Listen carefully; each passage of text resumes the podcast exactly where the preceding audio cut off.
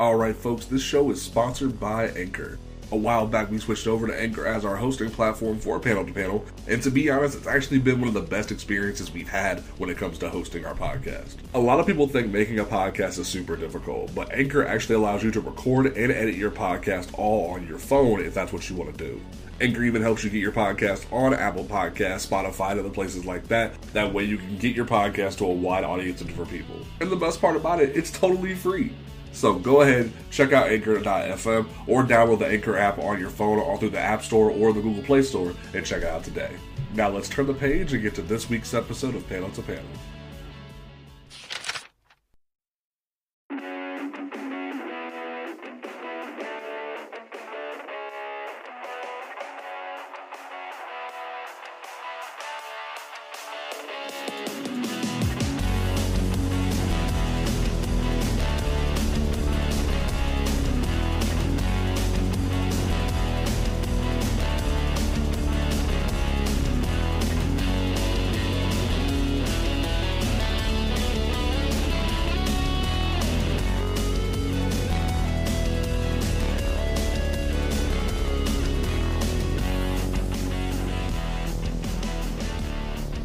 What's going on, good people of the internet? It is time for OnComicsGround.com's flagship podcast, Panel to Panel, where a bunch of folks shoot the breeze and talk about comic books and such. We are back once again, once again, with episode 61 of this amazing podcast that we have been doing for multiple years now, with multiple reboots and multiple different things that we have done. But we are back once again to talk about comic news and comic topics that interest us in the world of nerddom and geekiness. Uh, don't forget, folks, that you can check out this podcast on Apple Podcasts, Google Podcasts, Stitcher Radio, Spotify, YouTube, um, Pandora, Amazon Prime, Amazon Radio, and Audible. Um, wh- wh- basically, wherever you can listen to a podcast, um, besides um, SoundCloud, we don't, we don't support SoundCloud in this house. Um, and soon, depending on how this news story goes and how we're feeling about it, we might even look into Substack because this this this situation is developing fast and it might be uh, very intri- intriguing for us.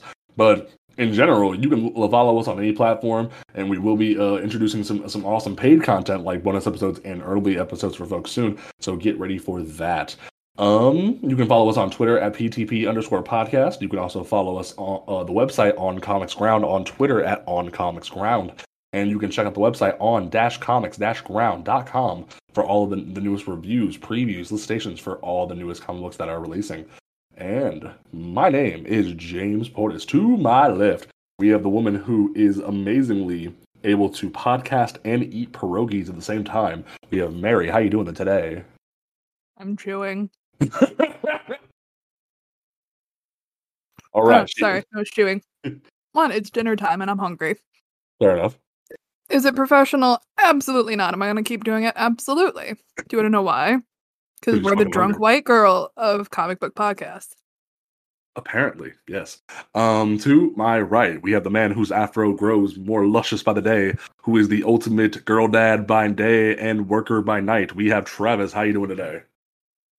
Uh, feeling my smooth skin from our facials yesterday.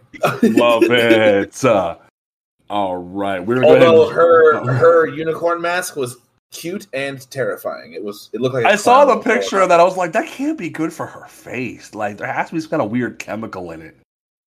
Oh, not at all. Those kind. Is it one of those like disposable masks? Yeah. Yeah, Yeah, no, those are fine. They're just one use. Oh, okay.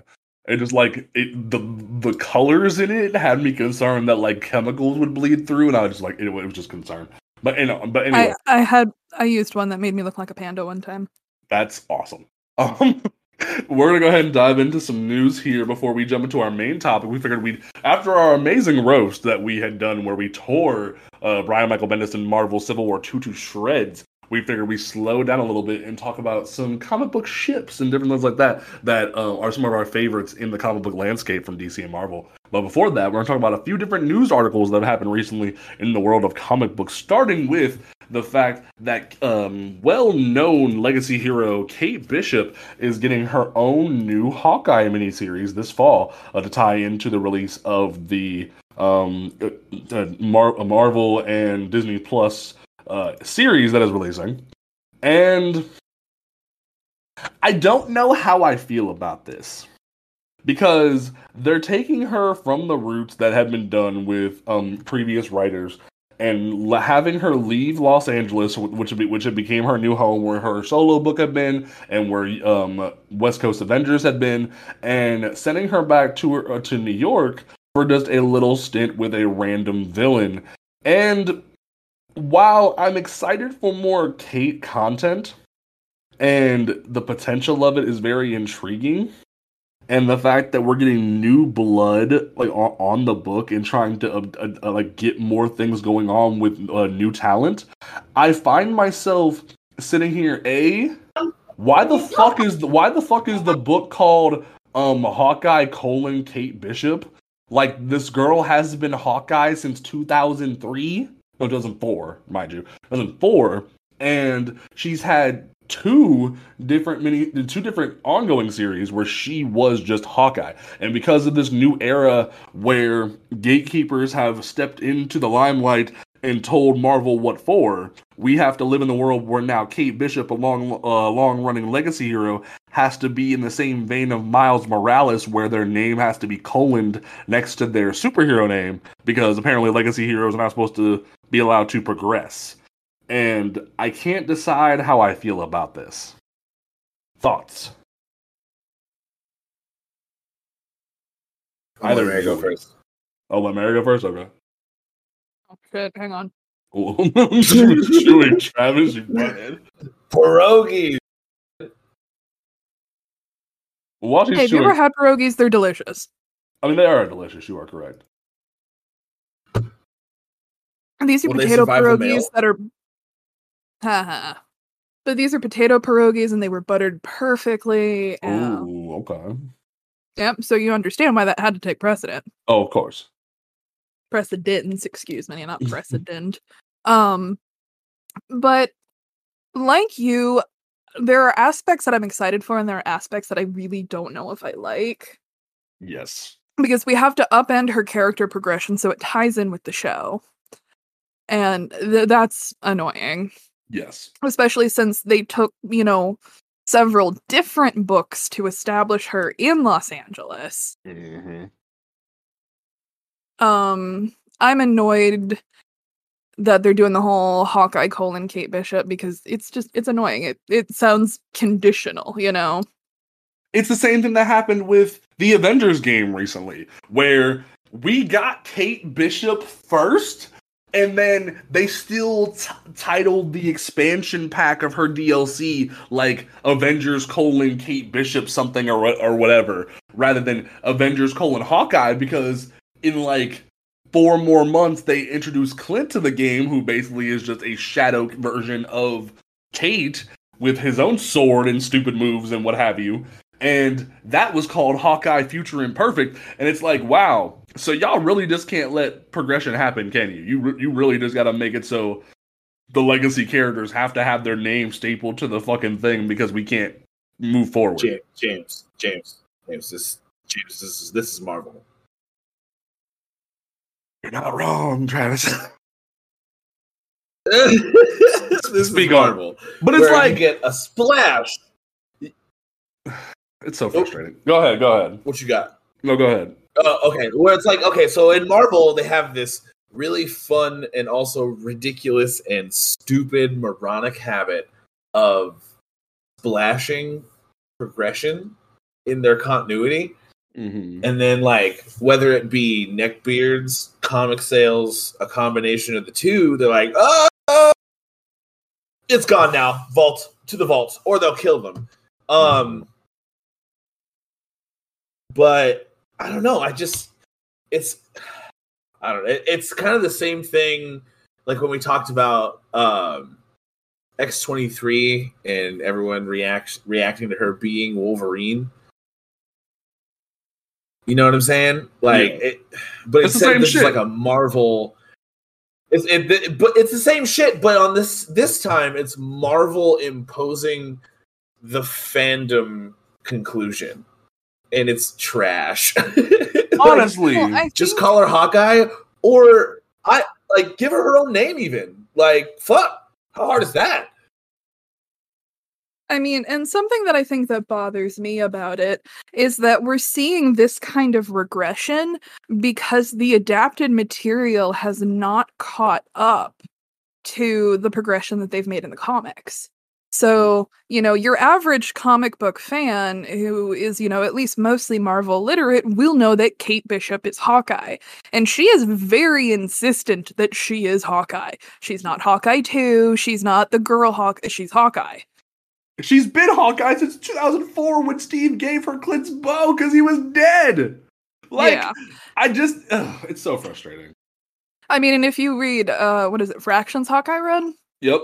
Like that is an amazing book and kate bishop is like screw you i'm hawkeye but because the mcu is still trying to pretend that jeremy renner's hawkeye is interesting i don't know like i like comic book hawkeye Indeed. clint but like i have to over enunciate that name i feel like a lot of people do Lint. because if not it sounds you know but Yeah. um i like him but you know he is more than comfortable sharing the role and honestly i think comic book hawkeye and mcu hawkeye they're drastically different figures Honestly, it's like it's They- like they very much tried to make Renner ultimate Hawkeye, but then didn't Yeah. fully follow through with it and kill his family like they were supposed to, and it just kind of sat on the floor and didn't go anywhere. but no i think because that the mcu hasn't caught up yet we have to see this annoying regression and Mm. i'm gonna lay a little bit of blame on sony here as well Ooh, with um with uh um oh my god uh, Verse. into the Spider Verse, into the Spider Verse. That admittedly they were kind of like, "Hey, Miles is Spider Man," but you know, we see the comics have to um insist that no, he's Miles because I don't know. So it's That's- kind of like the reverse, I suppose. Yeah, and what what bugs me the most is like it very. I remember when All New, All Different first happened. It very in a lot of people's opinions of things were what has happened, where they were kind of starting to workshop what was going to be happening in the MCU. Like we've got Mackie now as um Captain America, and that's our next fucking story. We have um uh freaking Natalie Portman coming back, coming back to play Jane Thor in um Thor 4. Like we were trying to get to this point of progression, but because of the controversies that happened because of neckbeards and comics gate and whatnot, we didn't get to go forward. And it's to the point where we're regressing, and it's like I'm staring at the, the stupid trailer for the Avengers game where Kate was introduced. It's called Operation Kate Bishop Taking Aim. And then Clint comes in later with his expansion, Hawkeye Future Imperfect. And that's what bugs me the most is that, like, this regression started a year ago, and now it's just continuing into the comics. And it's just like, why? Why are we doing this? Kate's like 20 something now in the comics, having been the role for a significant amount of time. And yet, she's been on multiple superhero teams. She's been a superhero with her own solo titles. And it's just like, why are we playing this cat and mouse game where she has to have her name colon to her superhero title? But hopefully the book is good. I definitely will read it because I've always enjoyed Kate since I was always a Young Avengers kid. And like and like Mary, I did tolerate the Civil War two, no, the, the Civil War um Runaways crossover because Young Avengers was my shit, and that's what got me into Runaways. so it, it'll be interesting Honestly, to see what happens. I always love it when the Young Avengers and Runaways have to like team up for something because you have, you know, upstanding superhero sidekicks and absolute disaster teenagers. Mm-hmm. and I'm going to take a second to lament the shadow cancellation. Yeah, that's the, the whole let's just Because- kick runaways to the curb thing is very fucked up on Marvel's part Well, after like some survived so much. But typical. I mean, but uh, some friends and I had theorized, and I think Ian and I had too. I mean, that you know, after that it hit its 100th issue, that we were going to see the book go, and you know, if we thought it was at least going to take a few issues later, but it ends in true Runaways fashion on a massive fucking cliffhanger. Yep. And- and they shadow canceled it. Like they just didn't post anything with, you know, they didn't they just didn't do anything with solicitations and when the book came out they're like, "Oh, by the way, last issue." That's the And it's same like, shit they did with okay. Falcon. Same shit, and, And I hate it. And it's and it's like, "Oh, Xavin's not dead. Here's the continuation of a plot they started in 2008." Mm-hmm. And oh, Caroline is leaving again. Chase just got taken to the future. You know, Oh. this is fine. You know, it's not like Chase getting hit by a car and the book ending there, which is how the last run ended. They just really don't like to leave Chase on a good note. They they don't. They really don't. Like future Gert came back, grabbed Chase, took him to the future. Karolina's going back to space, and Nico gives her the staff of one. Because, What? you know, she's in the midst of possession and whatnot. And anytime Nico has stepped out of the runaways, it's been essentially to get to the staff of one. You know, she used it in A Force, uh, she used it in um Avengers Academy. I mean, uh, um, Avengers Arena. Excuse me. I We don't that talk book about so Avengers. much.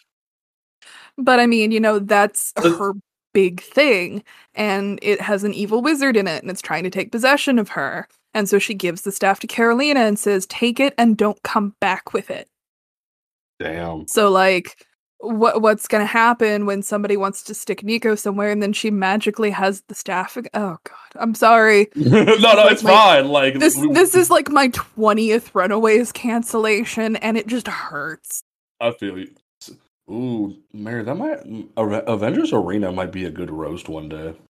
Oh, that would just be like 45 minutes to an hour and a half of me crying. Like Honestly, right? Because I remember when that book. Came I don't wanna during expo- Marvel Now. I don't want to expose Travis to that because I would because I bought that fucking book. I would go every new issue and I would sit there and read it at the counter while I was paying for it and I would die inside as I was Well, I- paying for it. I gave the- money for that. And the worst part is he'd have to read Avengers Academy beforehand. That way he isn't that confused. I mean, not really. They get kidnapped from the school Bing Bang Boom. That's fair. Travis, uh, have you ever Travis, have you ever seen the uh, Japanese movie Battle Royale? I think Travis is dead. I think I actively avoided that. Have I'm you here, have you, you seen can't Battle? hear me? Hello. Yes, you're here. Yeah, we can hear you. Have you Uh, seen I Battle think I- Royale? Okay, I think I've actively avoided that. Yes. Yeah, well, it's basically like Battle Royale, but with a bunch of Marvel teenagers. They get kidnapped, stuck on a lovely planet called Murder World, and are made to fight to the death. It's very strange. That sounds Awful because the book is just like narratively also awful. what happened what's Oh, what's going on with this thumbnail that I just witnessed in chat? Uh, we, we, we that later. We, we we we we we talked about this before the show. We talk. We don't know. Like, like this. Yeah. No. Anyway. Um. What is Moving- happening? We talked about this before the show, Travis. You just weren't paying attention. Anyway. Um, moving on. Um, we are going to uh, move into our next topic because uh, obviously we uh, both myself, Mary, and Travis agree that Kate Bishop being having to have her name stapled to her uh, superhero code name is stupid. And but thankful, hopefully the book is good and we will see progress occur. And hopefully Hailee Steinfeld isn't horrible in the role. She'll do really well. I think she, she's real talented. Yes. Oh Lord. Anyway, Travis. Um, in our next story, Damn it, Travis. he's right, but I hate it. Um, you know, you know what? No. No, you know what? I'm gonna put it on blast because because I because I want to I want to speak on it. I want to speak on it. You know what? Fine. We, we're gonna do it real quick. So, for those who don't frequent uh, the, uh, the internet, um, there was a news story. I'm not gonna link. it. I'm not gonna like throw shade to the writer because he, he he definitely did a good job of retracting it after the fact. Um, there was a like a situation where well-known dumbass and um, rejected comic book ar- uh, artist and stupid idiot who needs to go away, uh, Mr. Ethan Van Sciver, come come at me, motherfucker. You can come on my show and I'll holla at you. um, had the audacity to do an entire live stream where he tried to say that D- he had the insider scoop that Su- uh, Superman was going to be made gay and that everyone needed to listen to him. So any casual nerds out there who were super excited about more diversity just clung to it like for dear life. So random um LGBTQIA plus um news site caught wind of it and ran with it because they're like, oh, this guy knows about the comics, the comics and whatnot. And then I immediately emailed them and fixed it because you got me fucked up, Ethan. If you think I'm gonna let you come in, come up in my house and talk some shit like that, you better get your shit right. I don't care if you think that fucking Jim Lee is talking to you himself and saying that Batman is gonna be gay. I will run you out of town if you think you were gonna, you and your stupid Cyberfrog book are gonna walk up in here and, and talk like you got some sense because you ain't got none. Get out of here. Anyway. How do you really feel, James? Tired of it, bro. Like between episodes of 58 where we fucking smashed the comics gate bot accounts and the past like seven years uh, five years five years because that's because riri came out in 2016 five years of these dumbasses being up in our fucking comics fucking bitching about diversity and fucking talking about oh we got our fucking Indiegogos and our our better comic books than SJW Marvel. Fuck off. Like it like, like no one cares anymore like y'all talking this shit like y'all matter. You're a bunch of fat white nerds that have no brain cells because you think that w- freaking milk bread fucking Hal Jordan or anybody else that you want to throw into the mix. Because I had more fucking Hal Jordan defenders in my tw- my Twitter DMs this week, which that was fun. But in general, it's just I hate it. And I want them to die. And if they don't quit harassing comic creators because you think they're too SJW for you, you gonna hear from me because I'm tired of it. Uh. Anyway, next moving story. Uh, another one of of, of Comics Gate's No, no, no, most no, hit. no, no, no, no. If we're putting this on blast, I'm putting Travis on blast. Oh, Travis, go for it. No, because Travis Uh-oh. posted in the Discord that you think Clark, uh, you think Clark is a bottom. Oh, Clark is totally a bottom. What the fuck do you mean? I Look mean, at how Bruce is holding this motherfucker's head. That's bottom behavior First of all, the the, the thumbnail Well, is I fan mean- art. on Clark's part.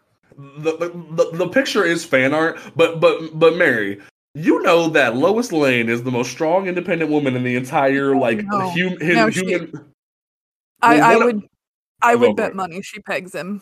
That's what I'm saying. Like Clark is a bottom. Like I, hell I yeah. would bet money. Yes, no. She got, Clark is very. the, she got the kryptonite strap. You know. Oh what yes, that, he can most, most, most definitely. Like, th- like for a fact, we like, like, like we're kind of skipping to our shipping topic here in a minute, but like, it's very obvious that Clark is a bottom. Like, just from the way, like, when he is Clark and he has the glasses on, he's like, um, Lois, um, I'm just looking out for your best interest, and she's like, ah, can't at Smallville. Like, it's it's so obvious. Like, even when he is like being super like power Superman about it, like, nah, man. You know for a damn fact that Lois is pulling out the strap well, on his ass. so also, also you need to think about it like this too. Like Clark is the epitome of like the super fucking buff guy that's very delicate with things that he can break. Because Mm, for Yeah. Clark, that's everything. that's very true. And honestly, and honestly, giving up that control. Oh yes, because the man can break the fucking world. Imagine if he lets somebody break him. A- anyway, we've we've divulged into things that are that are for later in the episode. Okay, But- um, so panel to panel consensus: Lois Leg pegs Clark Kent. oh god, that's gonna be a fucking Pegs Clark, and isn't Clark it? fucking loves it.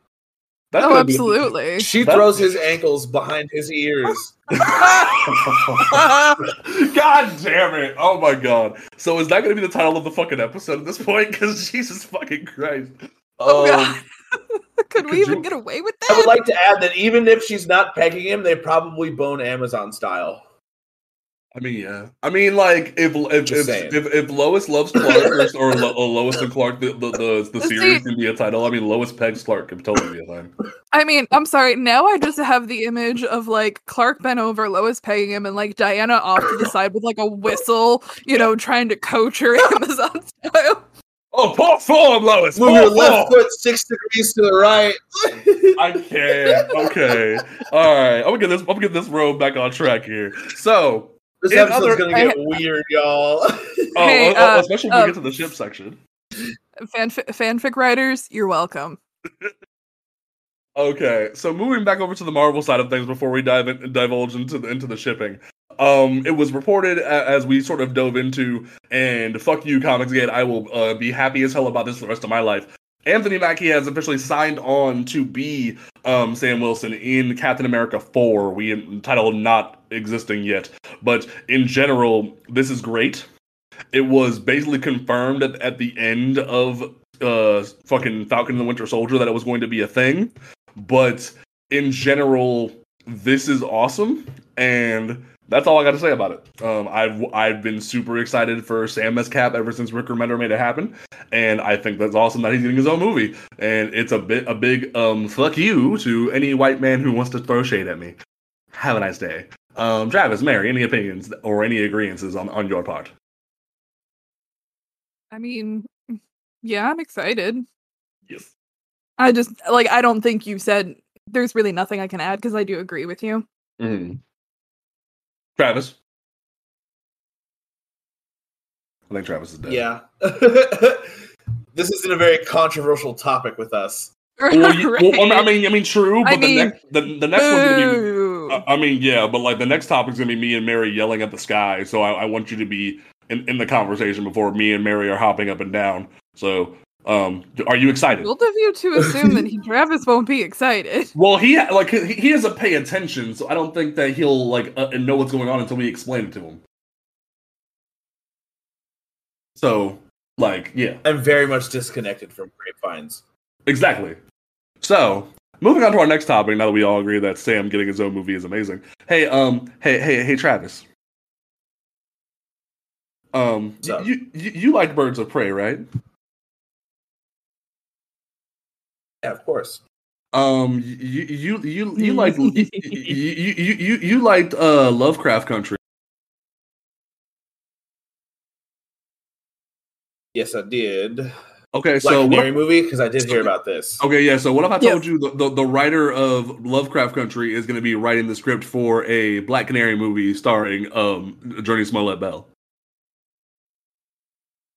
Then I would say her name is Letitia fucking Lewis. Yes. Oh Okay. yeah.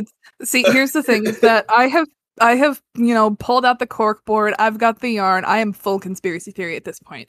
There were a series of emojis that Misha Green put up, and many of them indicated that there could be more than just Black Canary. And Jurnee Smollett, um, well, she actually got divorced, so it's just Jurnee Smollett now. Um, Oh, she uh you know she's mentioned in the past that she really wants this character in a black canary project so fingers crossed we could be getting lady fucking shiva oh snap! Oh snap! And I love I mean- like, fucking oh, time. I'm so high. Which means honestly, maybe we it could- get to introduce her as Cassandra's mama. yeah so i'm sitting here polishing up a twitter thread of all of the women that i think would be amazing as lady shiva Bro, imagine the idea of like Jurnee like One coaching cast and one cast Cassandra. only. Who? Hold up, I forgot her name for a second. Oh my god. But like, yo, and I love how Misha, Jurnee, and Ga- Gail Simone are all on Twitter just like Ming hyping Na Wen.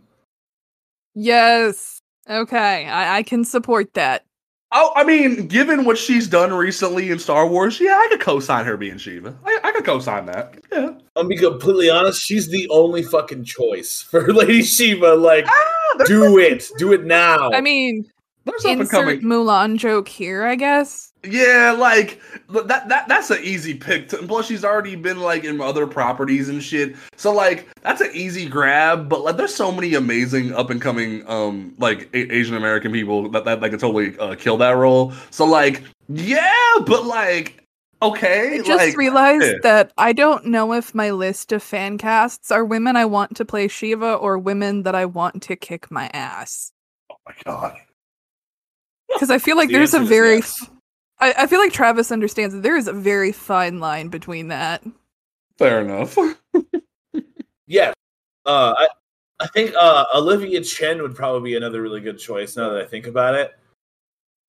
Um, and she's not of much fame, so that would be probably some, a probable grab. Now that I think about it, Honestly, if fucking Gemma she's Chan wouldn't have went back over to than- if, if Gemma Chan States. wouldn't have went back over to fucking um Marvel for Eternals, I would have said Gemma Chan would have been great for Lady Shiva. See, I also I also like the idea of Constance Wu because apparently Constance Wu is a diva, and we all know Shiva's a diva. Yeah, that that I also work. think I just I I also think I just want Constance Wu to kick my ass. I tried to watch Hustlers, but I didn't make it through Hustlers because I'm pretty sure I passed out halfway through the film and then woke up during the credits. Damn, step your game up. I'm sorry, when Jennifer I Lopez feel like comes Constance out Wu and like doesn't have that. She doesn't have that angry like I'm gonna fuck you up by looking at you face. Nah, Do you Constance know- Wu could do it. Con- like, like Constance Wu could totally pull off Shiva. I, I know she could. but um, like I think she's probably just a little too old for the role. Um, at this point, I'm not 100 percent sure how old because I know she's into she's in her 50s at this point. But with Cass being, you know, as old, it, the numbers would have to line up strangely. But honestly, my ultimate fan cast for Lady Shiva, and I this it. might be the basic bitch choice, but it's always been Lucy Liu. I knew you were gonna fucking say that. I mean, See, like, I thought my first choice now. was the basic bitch choice, but damn. I'm I pretty, know, sold, I'm pretty sold on Constance Wu. I'm not gonna lie, because she fits the, the Shiva bill very well. I'm not gonna lie. and she, and Constance Wu can pull off Shiva's bitch look really well. Oh, definitely, definitely. Because like when Shiva just kind of glares at you, hmm Now, now here's the thing: there have been um, requests and possibilities that Oliver Queen could be black because of Jurnee being a black black canary. Who y'all think could be a really good Oliver Queen? Because I, I I feel like this could be a reckoning here. like, Like- s- uh, specifically Black Oliver Queen. Yeah. I mean, you don't want to bring back Stephen Amell. you failed this casting. yes, that's the one time that joke could be valid. Like Truly, the only criteria I genuinely have for the physical characteristics of a Green Arrow is that give me the goddamn goatee already. Bro, not like the, the, give me the goatee and give me somebody who knows how to tell a fucking joke. And and I'm I, Bruh, I, I, I'm Olivia not. Munn is another good one. Sorry. Ooh, Olivia Munn, yeah, that's true. Nah, I Yeah. mean she was, she was she was already Psylocke though. Like uh, She did well as Psylocke. Those though. I movies mean, were garbage. that's very true. Those movies were horrible. But like, Travis. We have to take like the justifications where we can. yes, So, Um, and I'm sorry, I will give Olivia Munn credit for stuffing herself into a comic book accurate costume because that thing looks uncomfortable because It her does. tits are all smushed like and like I you know I have I have those and I I know how much pressure she pressure says I have those. like yeah I know how easily some certain pressure can hurt and you know that that was uncomfortable but no, She's I'm sorry. I, I I- I just love the term of going like I have those. Like that was such a clean statement. I love that.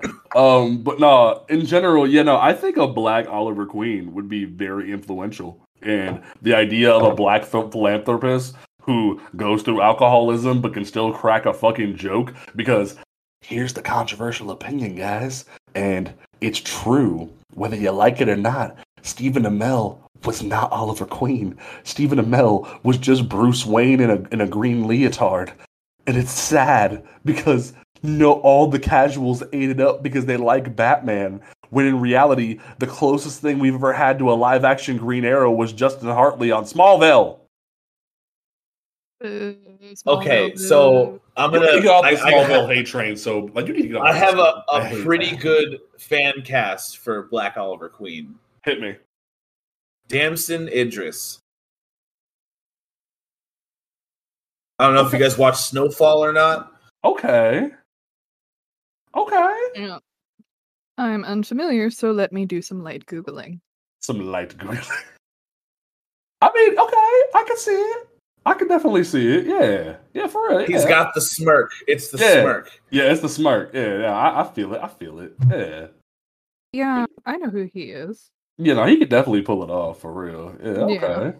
Okay. Yeah, no, that's dope. So yeah, no, um one thing I think my one request, even if we don't get like Oliver or anything like that in this movie, I think my one request is yes, I understand that we're getting a lot of Justice Society tie-ins in the Black Adam movie for no fucking reason. Um we've already hinted at the fact that um Jurnee's mom or Dinah's mom was a thing before Birds of Prey as a superhero.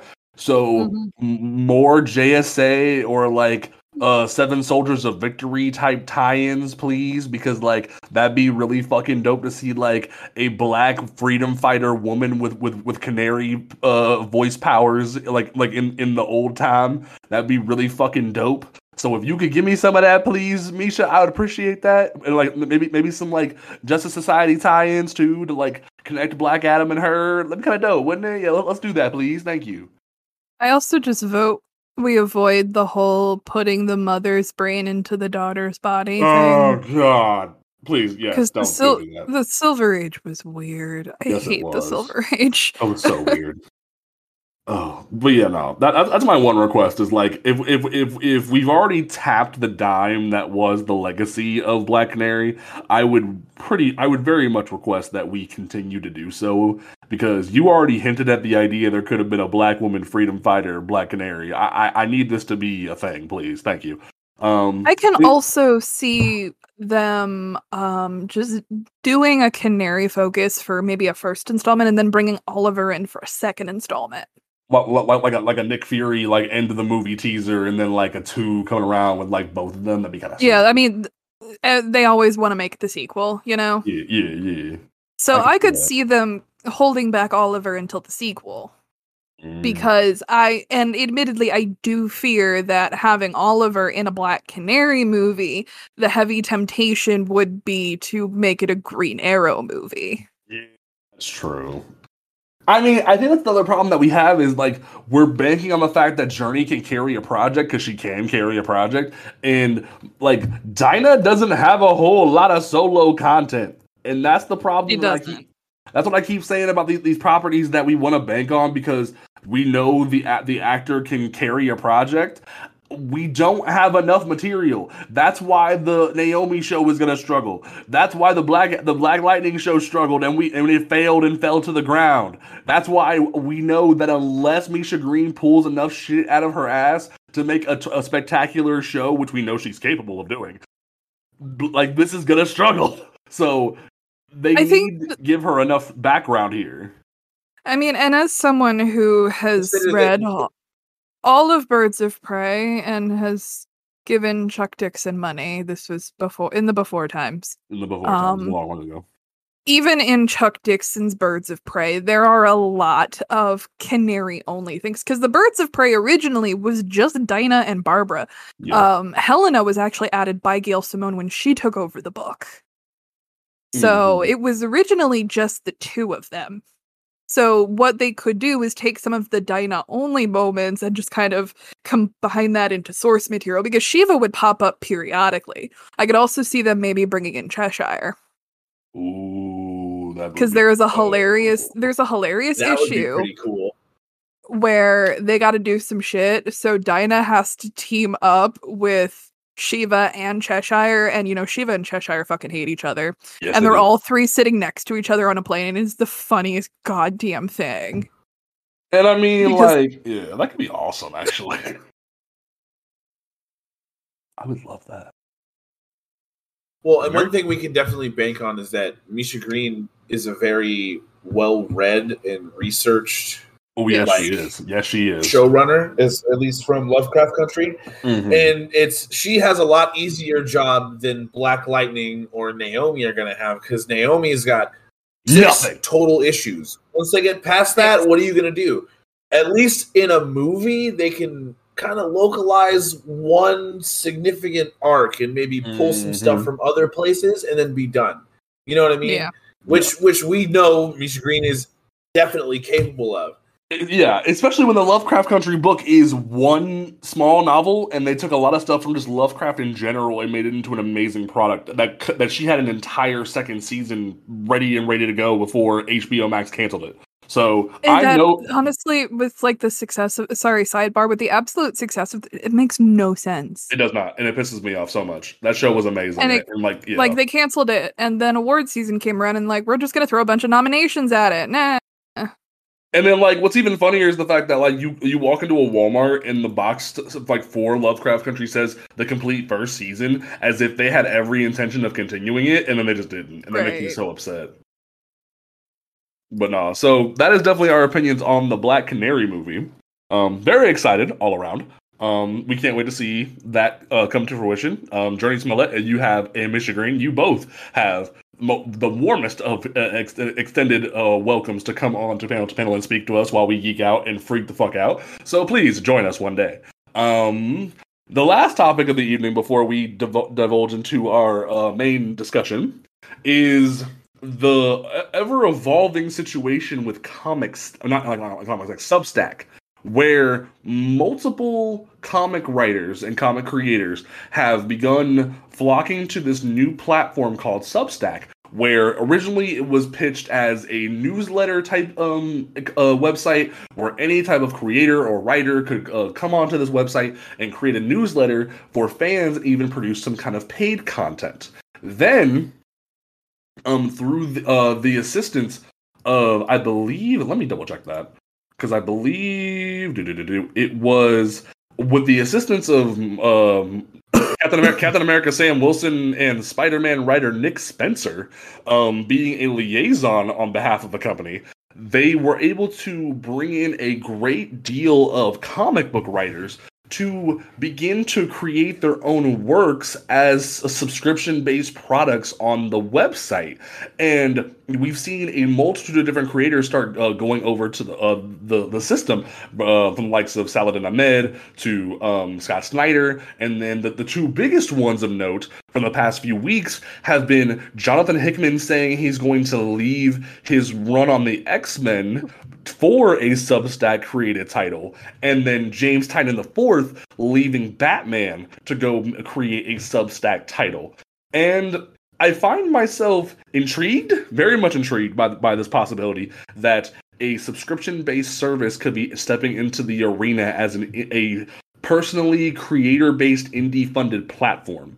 We've seen the likes of Kickstarter uh, for the past few years now be an amazing source for creators to fund their projects and make these things come to life. But for a subscription based type of platform to be able to give creators a new outlet um, to explore their uh, their products, especially with the dawning of. sorry, I choked. Oh, I thought you uh, were making a like, like laughing at something. I apologize. Um. Choked on my vape. Oh, okay.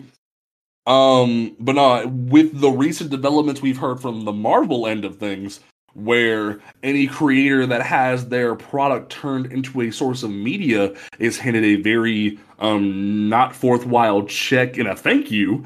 Um, it is very intriguing to me, at least, the possibility that these creators could be creating a whole new avenue for people to enjoy their work.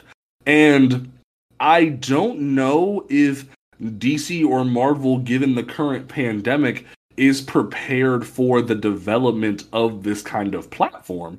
They were already sort of side eyeing um, the indie platform service when it came to Kickstarter and whatnot, and even the, the development of things that like Scott Snyder has been doing, where he has been creating multiple different indie books with Dark Horse, with Amazon exclusives, uh, and such, Amazon originals, mind you. And now we're dealing with the idea about God damn it, Mary. Um the the idea the idea that um these creators could be stepping out on their own feet rather than being under a publishing platform. Um this could be awesome and very concerning for the big two. And I, I, I and Mary is the historian of us all. And I have been very intrigued to hear her opinions on this on the air because this is a interesting topic, say the least. Um, I think, quite honestly, given the age of the internet that we are in and how independent projects and not even just comic books but like you know self-published novels crowdfunding for like films uh you know short films feature films. I i think i've even seen like some television pilots that are being Mm. crowdsourced. And i think when we look at it in terms of comic books this is basically just what happened in the early 90s but on the internet. Because in the early 90s we saw a lot of the guys from the 70s and 80s break off and form their own tiny little publishers you know the foremost of those being image and honestly i think this is just that with this current crop of writers that you know you had major i mean the the, biggest example is you know jim lee was marvel's golden boy Mhm. he could Jim Lee could do no wrong at Marvel and they sniped him for image. yeah, that's true. And and honestly with some creators leaving the big 2 it, it is disappointing, you know, as fans of some of them it is disappointing but at the same time I do think it's necessary because we need to get new voices in these characters to change perspective and ultimately have the characters grow. hmm that as much as you know i like you know insert creator on insert character they can't just write the character for decades i mean Valid. you're not you're not always going to stumble on a chris claremont who's going to constantly take the x-men in new directions so i i feel like somebody like claremont is an exception rather than the rule but you know uh, Tynion uh Tynion has done his damage work on Batman and the Bat properties. and I think look, I'm still salty. It's it's it's a back and forth thing. Where like there's a lot of good with Tynion, and then there's like those few spots where it's like, what did you do? Yeah. I'm so but, glad I, mean, I, stopped reading like right at the end of Good Tynion. I mean, look, Kate made the right decision, but she was in a fragile state with the general comic audience. You killed Basil for no reason. He's not even dead, and there was a reason. It was so stupid, though. Because he was gonna no no no no no no no. I will defend my girl as the day is long.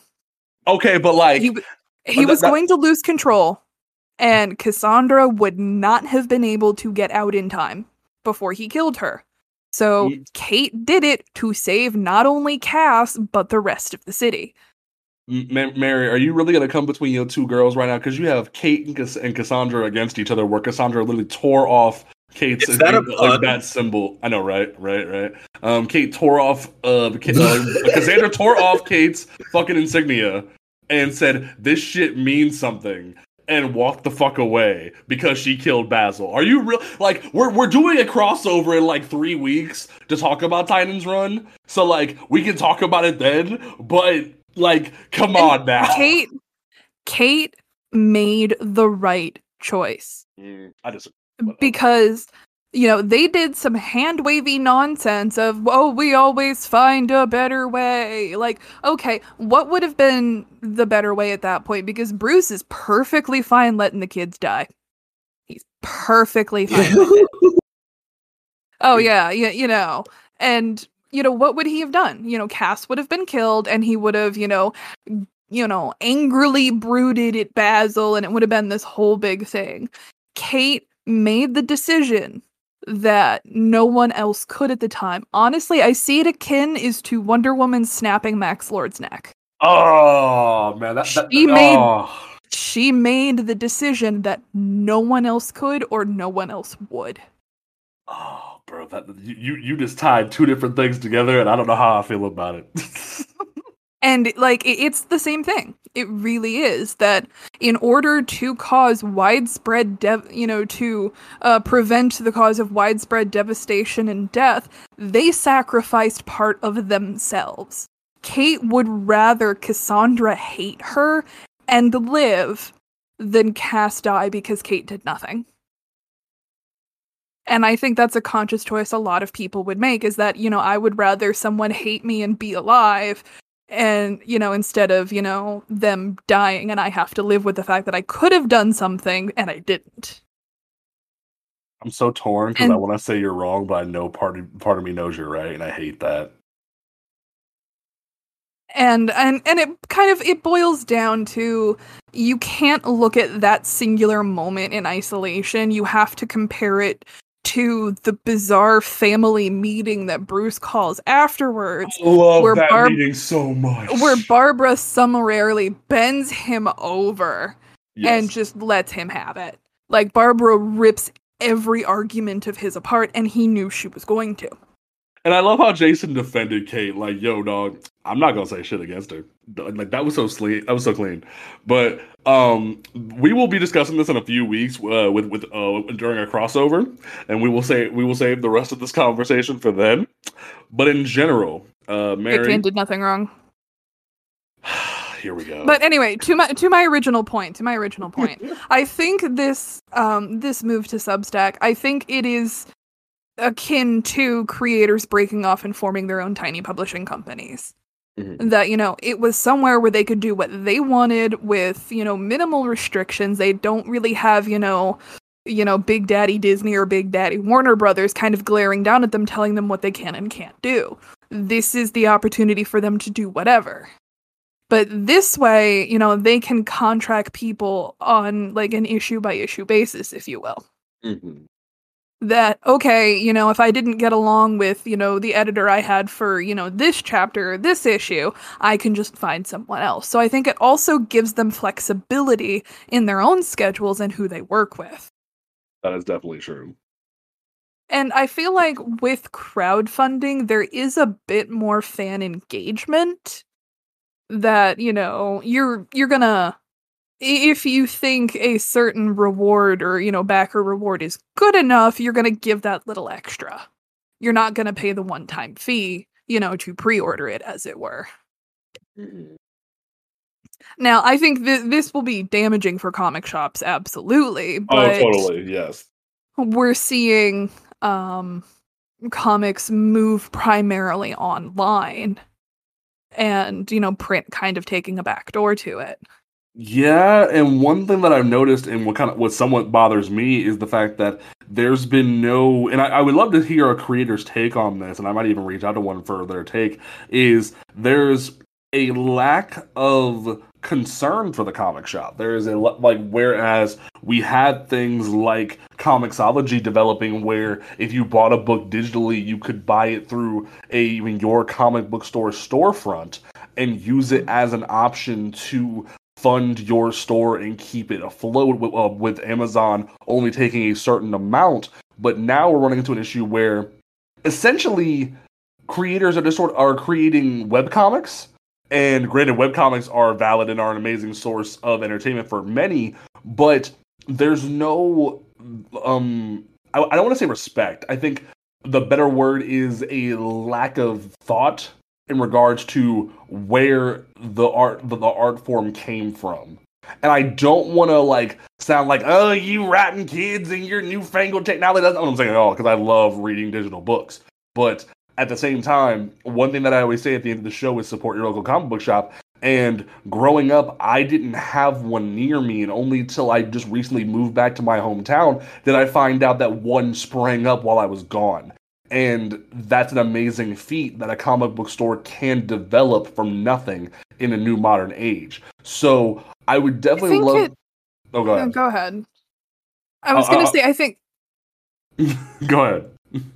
i said i was gonna I, I was gonna say that i think it's less about they don't you know have affection or respect or you know whatever for comic book shops i think it honestly it's just a matter of financial necessity Of course, because yeah. prior to the prior to the age of the internet and honestly after kind of like the fall of the newsstand edition comic book shops you know they functioned as specialty shops creators and the big two publishers needed comic book shops to sell their merchandise Mhm. that you know if you were walking into a comic book shop you know exactly what you're going to get and so you know we would kind of lean that way because they would you know and I worked in a shop and shops have to market the books because we need to make back the money that we spent getting the product from the publishers. Of course. So, I think at this point that's not really necessary that a creator can now market themselves purely online and you know cultivate and cater to their fan base purely online that they don't have to play the publisher shop game anymore Mhm. i mean uh, we're seeing more creators pulling back and you know i've seen some that are restricting themselves to online projects only Oh, definitely. And, and, and granted, I'm definitely of the belief that this is a great thing for those creators. And you taking control of your work and doing your own thing is great. That's why I, I phrased what I said the way I did because it is a lack of thought because they're trying to preserve their own work and make their own living. And and honestly yeah, it it's cheaper yeah, most definitely. you don't have to spend money to print up promotional posters or you know little things here and there you know it, it's cheaper because Mhm. you they're quite literally cutting out the middleman and it is both understandable from a functional financial and honestly moral perspective but at the same time it's also heartbreaking because comic book shops are how so many of us Got were this. pulled into um the industry. Mhm. Now, granted, there is an absolutely there's there's a part of me that is absolutely paranoid. I'm one of those people that says, okay, I need a physical copy of this because what happens the day Comixology shuts down? You know, Exactly. Exactly. That's the one thing I, Like- I've always feared. Yes. Like if there's a series of a TV show or something that I want, I, I will buy the Blu-ray set. And because, you know, like, and, you know, I've had people tell me, like, oh, it's on thus and so streaming service. And I'm like, okay, what am I supposed to do when it's off thus and so streaming service? Exactly. We live in an age where HBO Max is taking off freaking Space Jam 2 and Suicide Squad in the next few like weeks, months because they have a filtering system where they keep uh, rotating their content similar to what Netflix used to do. And Well, yeah, and, and, what and they're doing, oh they're taking off Space Jam and Suicide Squad because that would be the end of the theatrical release. Oh yeah, that's true. and then what they're doing afterwards is then they're putting it up for um purchased rental you know per, er, for digital rental That's stupid. which I hate that. It it like from what i understand Are they really doing that? Yes. yes because they started that with wonder woman 84 But see that that's almost like the reverse of what they should be doing because Amazon and Disney Plus kind of like po- like coined of what you really should do, especially with Amazon at the beginning of the pandemic, where they were just like, "Yo, you want this? Pay twenty bucks, thirty bucks. No, I don't give a fuck." And then when the theatrical the release is over, then the, the the ability to purchase goes away, and then when after a few months. Then they're like, hey, here's this product available for streaming. That makes more sense than doing the reverse, which is, hey, here's it for free. Then later you can get it for a rental. That's like It- literally the it- reverse. It damn near doubled hbo max subscriber numbers that's why they did it because prior to the release of Wonder Woman 1984, the app was struggling. It did not get as many subs as they thought it would out of the gate. So then they made the decision to move their entire 2021 film slate um, to the app because, you know, A, pandemic, B, boosting numbers, and it paid off. Like, you know, there are multiple uh, Warner Brothers releases that I have watched here at home. I have not gone to a movie theater in over a year. Uh, hell, I don't even think the theaters in my city are open. And you would have to pay me to step foot into a theater. I'm fully vaccinated, but no, no, no, no, no, no, no, no. But the fact that people had the option to sit at home and watch new releases the same day they come out safely from their couch. And it was a conversation I had with Victoria. She made a point about this she said, you know, here's because we she and I got into a conversation of what would happen if, you know, once um the pandemic finally wanes down or hits like an endemic stage. Like what would, you know, we do about films that released on apps but didn't release in theaters? It's like, well, if you watch it on the streaming service or the app or whatnot, you know, there are a lot of people who would be like, I really enjoyed this in my living room. I kind of want to go see it on like a 30 foot screen, you know? Yeah. So, no, the reason why HBO Max has done that was to boost their sub numbers, and it has worked gloriously It's very Because- interesting. Yeah. because they also disabled their free trial. Yeah, they, I saw they did that when Wonder Woman hit. They disabled the free trial. Yeah. And And even just from my own tiny little section of the internet, I saw a lot of people get at least the one month of HBO Max for Wonder Woman, and then they're kind of like, "Oh, okay," you know, they they they find other things on the app. Mhm. Now, admittedly, where they are shooting themselves in the foot is the fact that for some reason, I don't know, Warner Brothers is dumb. They keep a lot of their shit US only. that is what like- what's literally biting them in the ass. Yeah. Because there was also a lot of piracy for Wonder Woman 84, and I'm seeing it again for the Suicide Squad. Is Mhm. that, you know, held the Snyder Cut was probably the most pirated thing on that damn streaming service. Yep. Hell, Black But- Widow itself, like with Black Widow with D- Disney Plus, the minute that you they put that up for purchase, like all the pirated sites already had it. Yeah. Okay. But Wow. we- we So no, don't not to derail, not to derail or you know whatever, but that's why HBO Max is doing what they are. Mhm. Is So you know yeah. Um, Travis. Now that we've uh, had like five different conversations, because this is what me and Mary do. What is your opinion on the, on the idea of um like uh, comic creators taking to their own platform uh, versus being uh with uh, a specific publisher? I think that's perfect. I think it's it's something that it kind of expresses to not only like the fans but the publishers that it's the the creators that are like holding the weight and doing the work and with creative freedom maybe maybe we can finally see some of these writers really really really shine Hmm. you know because it, it's it's different than you know doing like a hey I, I we need you to do a, a batman story where joker steals all of his money make it good It's like your main freaking like point that you keep do- using. I find it hilarious. Um, Wait, but not, that's like that's, that's like two weeks in a row you've made that same reference to the Batman run, and I find it so funny.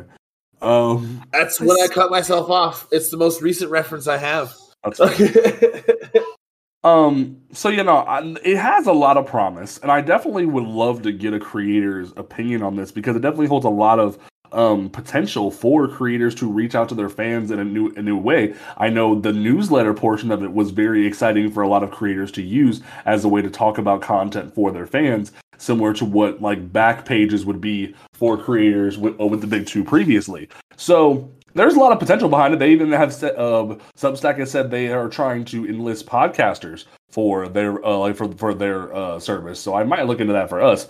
But in general, that's why I wanted to talk about this from a unbiased perspective beforehand, before I started doing more digging, because there is a lot of potential. But I am fearful for comic shops when it comes to the material. So we'll have to I wait and mean, see how this develops. the unfortunate reality is that comic shops are on the way out, and Mm. it, it is something that really cannot be avoided. I mean, it depresses me from both, you know, a comic book marketing standpoint and honestly just as a small business standpoint. Because I'm very much about supporting small locally owned businesses that most comic shops tend to be. I mean, there are there are obvious exceptions like Graham Crackers and whatnot that I think has like eleven different locations Yeah.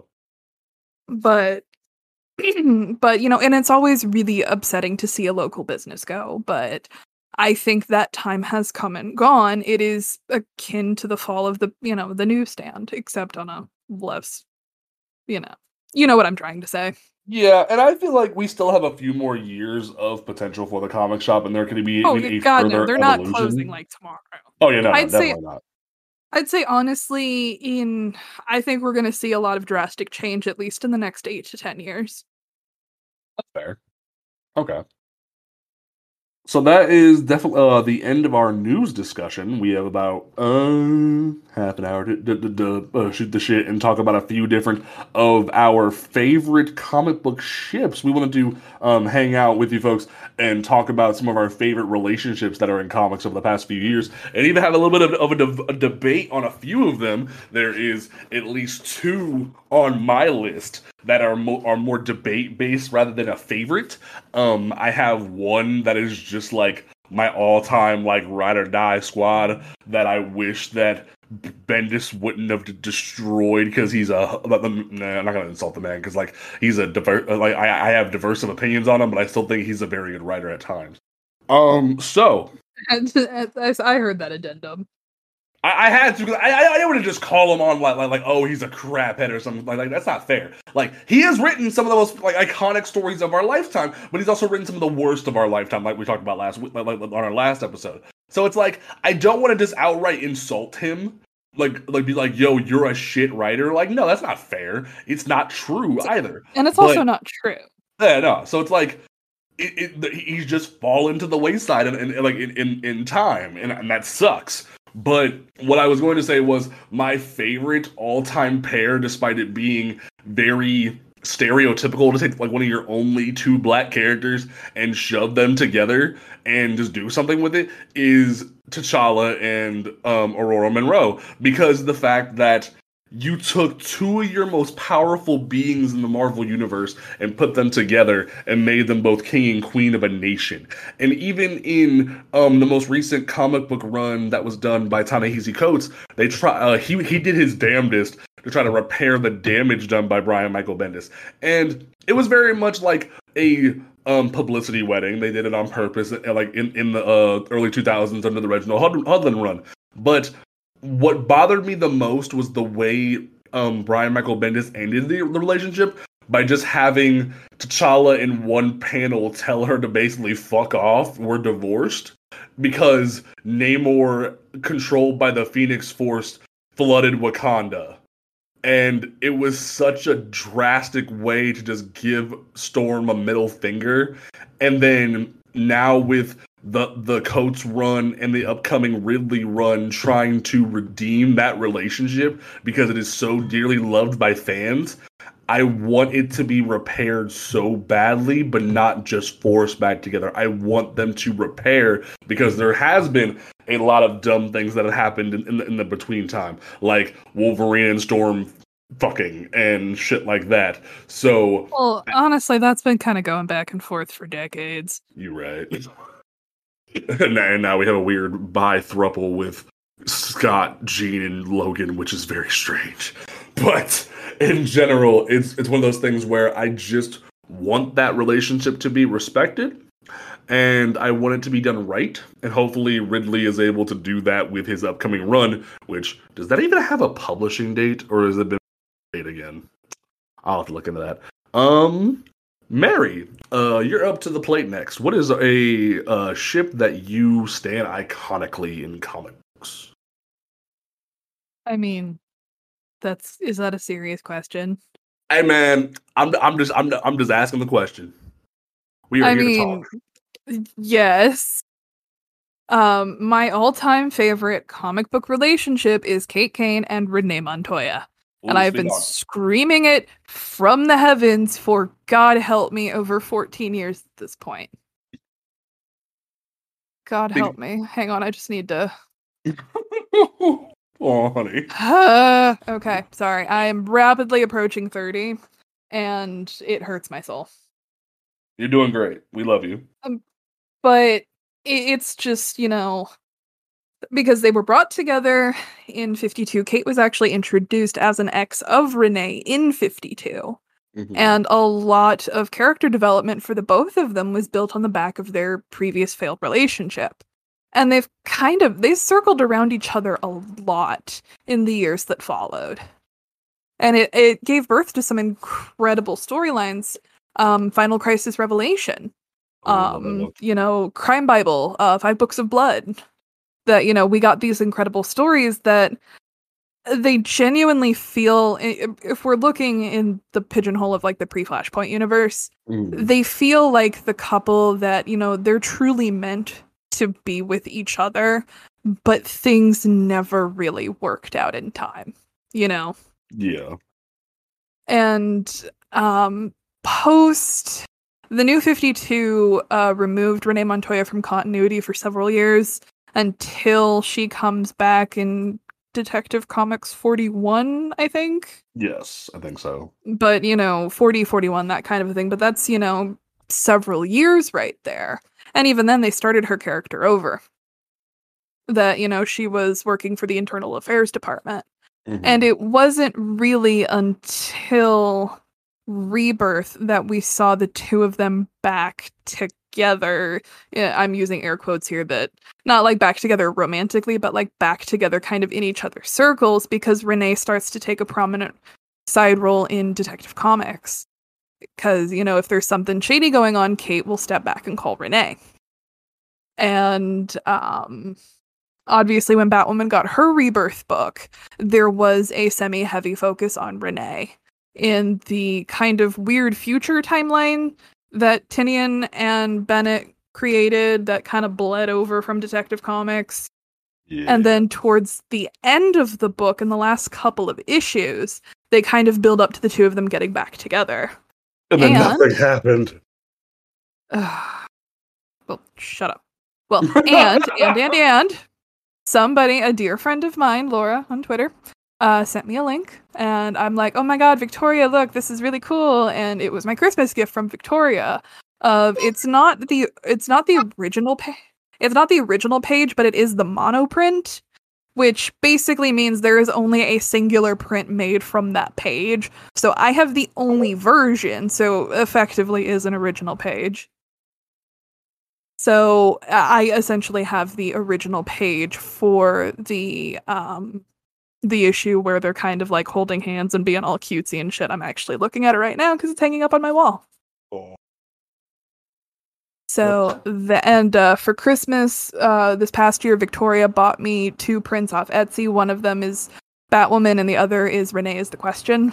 Oh. So, yeah, I am incredibly invested in this relationship, and I have been for a very long time. And if I had to like say this is my favorite comic book relationship, it is Kate Kane and Renee Montoya. Like Greg Rucka, why did you do what you did in Lois Lane? You broke my heart. All right. Travis, speak on it. Yes. Gi- give me something, and you're not allowed to say Dick and Barbara or Dick and Kory because that's going to be a discussion we have after everyone gives a favor.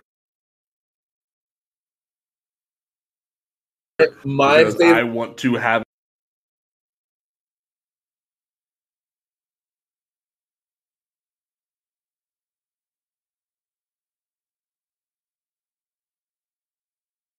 is for thematic It's reasons. because of the it's because of the animated series, isn't it, uh, Travis?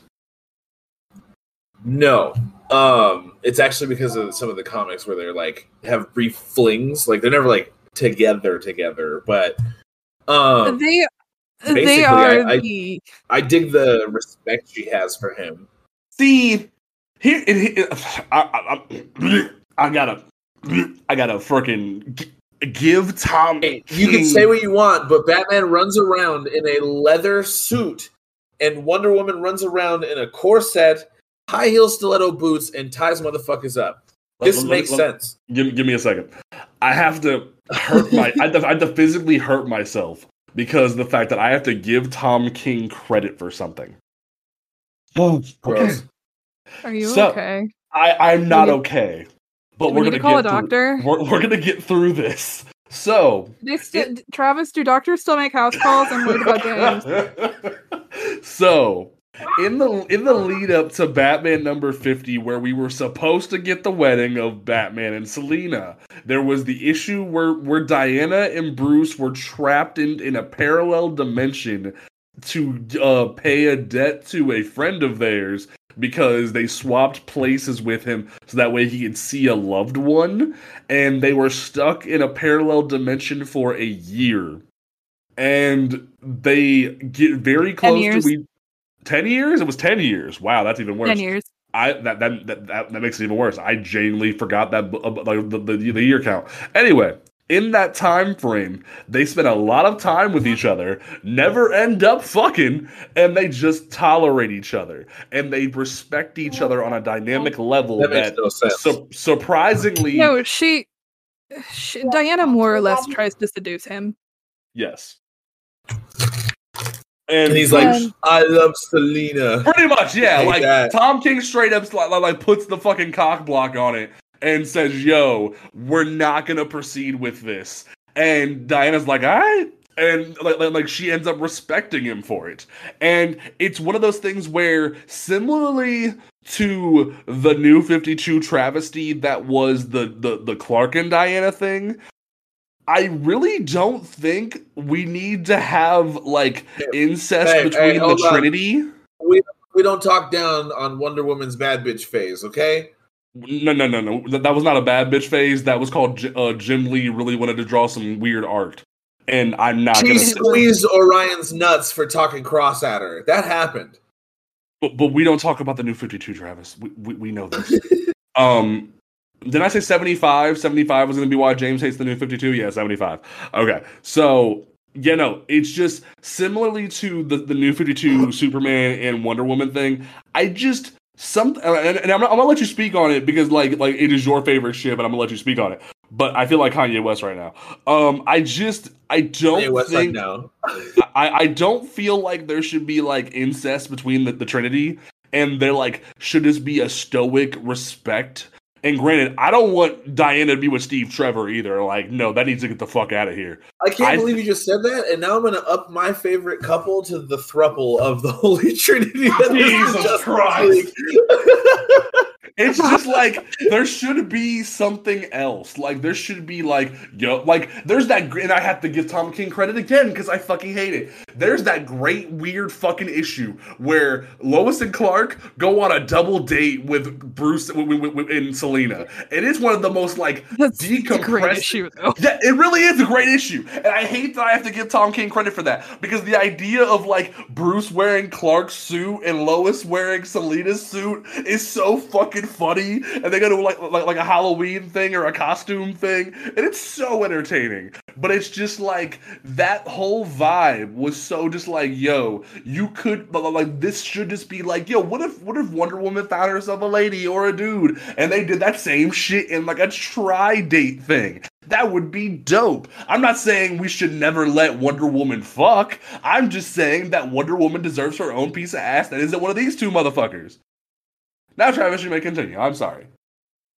I do want to point out something real quick about that Tom King thing in particular is that um it was universally panned. It was Even universally people even people that ardently defended the run are kind of like why is Wonder Woman just the sexy temptress? Yes, that's why I Yeah. sort of glossed past it that was- because it felt weird to say that. Well, it is kind of it's important to point out that Tom King actually made a public apology for how Wonder Woman was written in those two issues, I think. It was. Two, it was. I think it was two issues. Yeah, two issues. Yeah, but he he made a public apology on Twitter for how it was written because people are kind of like this isn't Wonder Woman. Mm-hmm. I remember one comment especially uh basically just saying you just wrote Talia and put her in Wonder Woman's costume. That's hilarious. That's hilarious. And now I think it, honestly in defense of Travis here, you know, first of all, I actually I I, I don't hate Wonder Bat either. I don't hate it. I I just like it's not my favorite thing. I think Diana I needs her own piece of ass. That's what I'm saying. All Yeah. the reasons, all the reasons that Diana likes Steve Trevor, Batman is those qualities times a thousand. Yeah, but I never said I, I like Steve Trevor, uh, Trevor either. In fact, I said I hated Steve Trevor with her. No, Because, I like, know. I hate Steve yeah. Trevor too, but he is not Bruce. I like Bruce. I mean, we all like Bruce in one way or another, but like also There we hate is Bruce. there is an issue. I believe it's Justice League of America where Bruce and Di- where Diana is considering um it's a singular issue and Diana is more or less considering what kind of a life she could have with Bruce. And there's this little machine that she gets. You know, I'm I'm horribly streamlining the plot here. And the entire issue is just several different scenarios of what her life would be like if she was romantically involved with Bruce. I mean, we have everything from him aging and her not because she wouldn't. Um, she become, you know, Wonder Woman as Batwoman kind of a thing. Like they're all very bittersweet Mhm. because there's always something that doesn't work. And she she goes to Bruce with the information and she's like, "Look, I care very deeply for you, but I just don't think it would work between us." And Bruce is like, "Honestly, same." So they care and I like Wonder Bat in a sense that I like that it I almost like that it doesn't work. Because It's like uh, a violent, passionate fire until Diana beheaded somebody, and then Bruce would lose his shit. yeah. But I mean there's such a bittersweet genuine affection between the two of them that I think in the right setting that it could work and I think they both could be very happy but it's kind of one of those in another time in another life things Yeah. so and I and honestly like I'm a like I I am a whore for like bittersweet romantic crap because that's like half of all lesbian novels so I feel like I've been conditioned but Travis, But uh, s- I I feel like we we let you like we sort of let you chime in in your own supposed to be your favorite moment. yeah I'm so sorry Let, let, let, us give let's give you your time to Y'all shine. assholes. Hey, man, at least you didn't say. At least you didn't say uh, Batman and the rapist. I mean, Batman and and Talia al Ghul. Like you didn't do that. No, And Talia's a fucking rapist, and I Yes. I stand on that soapbox, But- and I will Thank you. put more soapboxes on that soapbox. Thank you. but it's Because- been so conveniently retconned guys Oh, I just I don't hate it, care. and, that- and that's the reason why I can't stand Damian because he's a product of rape, and like that's why I am. And also, I, we should have Hey, fucking. wait we a should- minute, wait a minute, wait a minute now. Damian's circumstances of existence are not his fault. Agreed, but like M- Morrison wrote a fucked up book, and like yes, they are one of the most prolific writers of our time, and we should have put a fucking like uh, I, I might even I'll have to put a fucking um trigger warning in, in the fucking credits of this, I'd but like put a content warning yeah, I'll have to put a content warning like halfway through the, the joke of this, but like in general, I, Grant Morrison, I praise you for the work that you've done in, in comic books, but I always I if I ever get to meet you, I will be the first person to look you dead in the eye and say Damian Wayne was a mistake, not only from the from, from the concept, but the, the execution and the fact that he's just a bitch. So like in general, I'm just grateful you didn't say Talia. So I will let you continue, sir.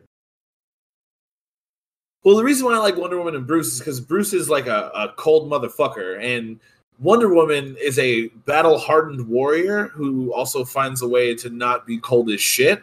And so she gets to Bruce in a way that really no one does. Like Selina gets to him, but not like this. Like she Uh, shares how a do I- certain degree of she uh, Selina shares a certain degree of Bruce's nihilism That's fair. Yeah, that's the truth. But it's like in the opposite direction as Bruce, whereas Wonder Woman is like, there can be hope to Bruce's there's never hope, there's only planning. um and then of course, you know, Bruce is in a, a furry themed gimp suit and she's clearly dressed like a dominatrix all the time and is very good with rope. Very, very good with rope. I mean it, it kind of was her thing for a while thank you William Moulton Marston God and damn. your bizarre sexual appetites Okay, uh, so and just I want to get meta with Tra- with Travis's suggestion here for a go bit for it. is that I think there's also something that could, and ad- admittedly, this is meta and all conjecture and speculation and whatnot. But I feel like to Bruce, deep down in those little dark parts of himself, there may be something almost attractive about the fact that she is the one person he cannot defeat. That, now, and you know- there's also a lot of Freudian shit going on with mother issues and Diana's nature. Mm. And I mean, in you know, that's where all the prep time bros are gonna come in. But like, no, we've seen it on multiple occasions that he can't easily defeat her. She has no kryptonite. Even in, T- in. Tower of Babel, Mark Waid couldn't figure out how to fucking beat her, so he had to beat her with a crazy method of her fighting herself to death. Yeah.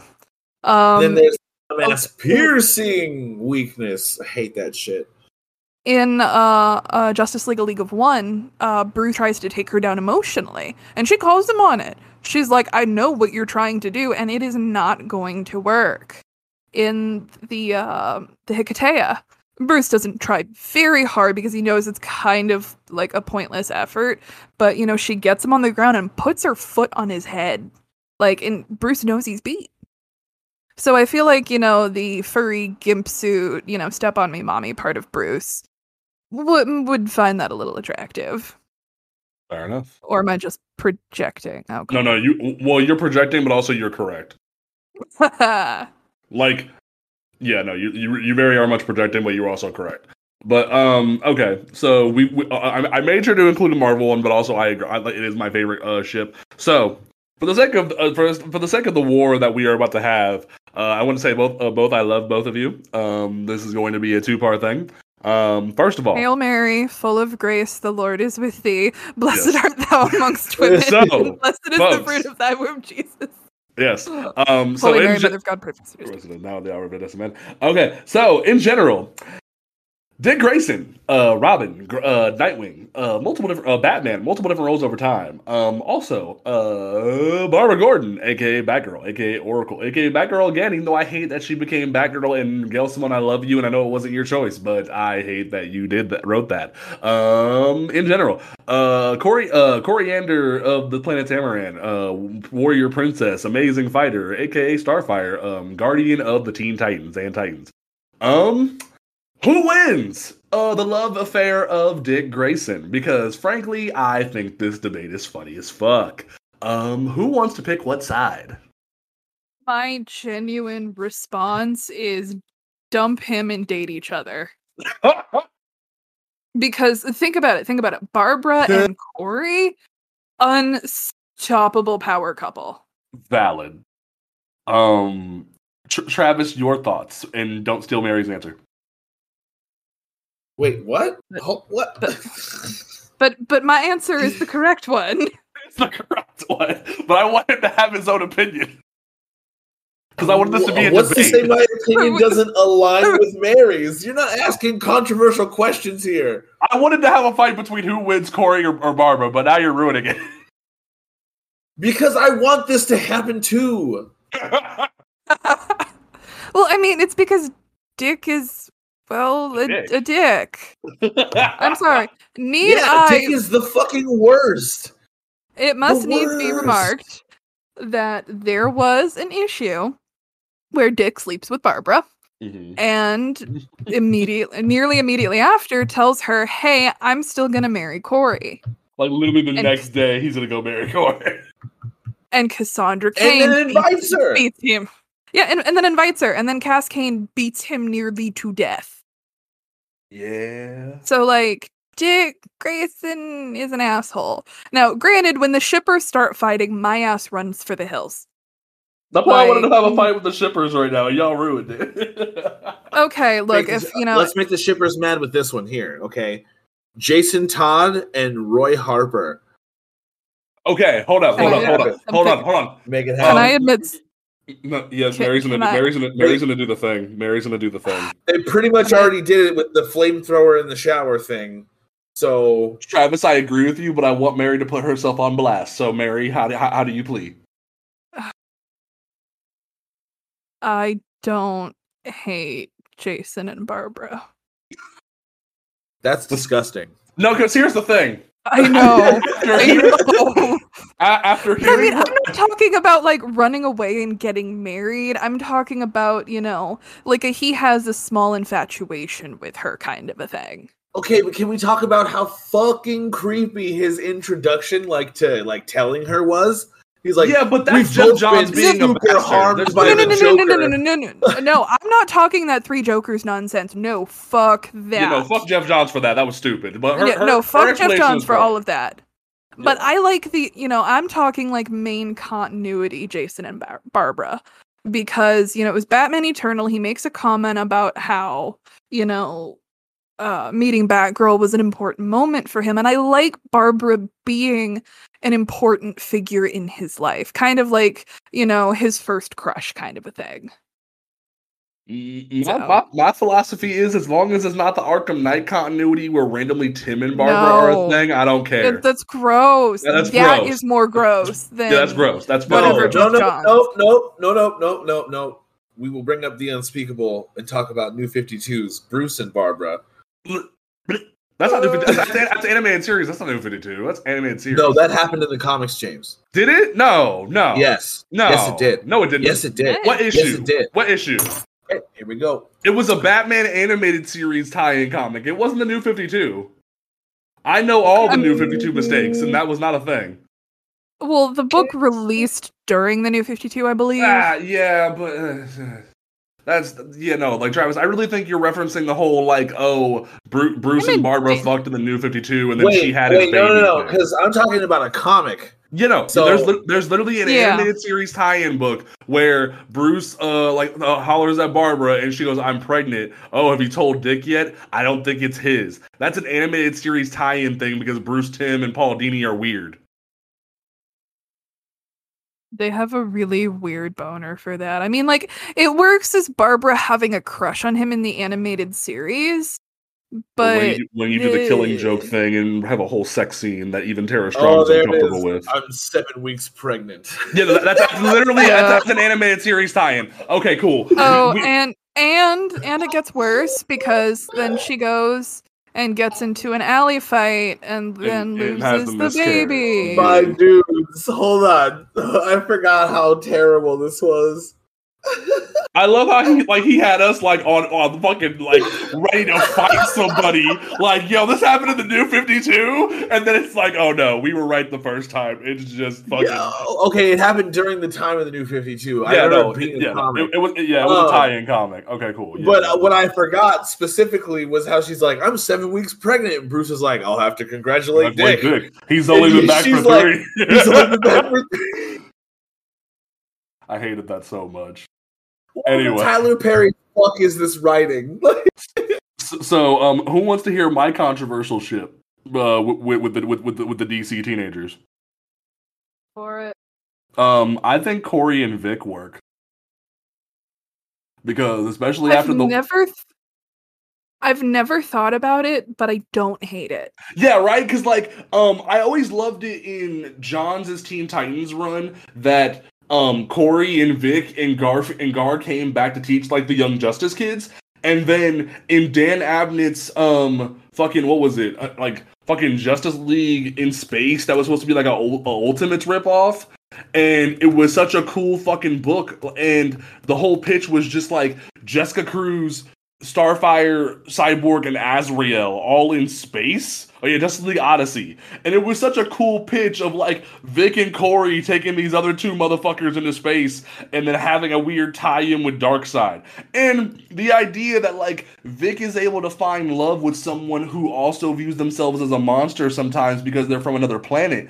And like he sees himself as a monster because he's not fully human. That pitch has always been something I love to death. And wh- what touched me so much about Justice League Odyssey is the end of it basically has um them trying to fix a lot of the continuity mistakes of the new 52 and trying to fuse the new 52 universe with the pre-new 52 because that's what DC wants to do and make you forget that they were separate. And Kory and Vic get their memories back of when they were on the Titans and go back to form the Titans Academy which don't read that book kids it's not good. And you like see them evolve. And I think Kory and Vic would be the bomb together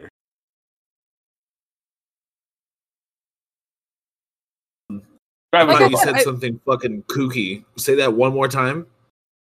Travis, I mean, uh, I think Kory and Vic would be great together. Ew! What the fuck? what the fuck? Why are you hating? I just spent all this Vic time and trying to.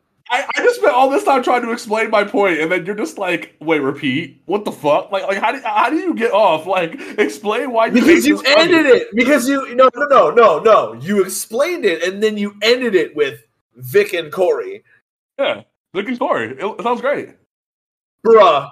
Bruh. Why are you hating? It's a great pitch. I just can't. I just- Explain. no. mm-mm. You're not even giving me pushback. You're just saying no, no. Like, like, like. like Kory's I- not okay. So like, Kory's like not smart enough for Victor. um, excuse me. Excuse Excuse me?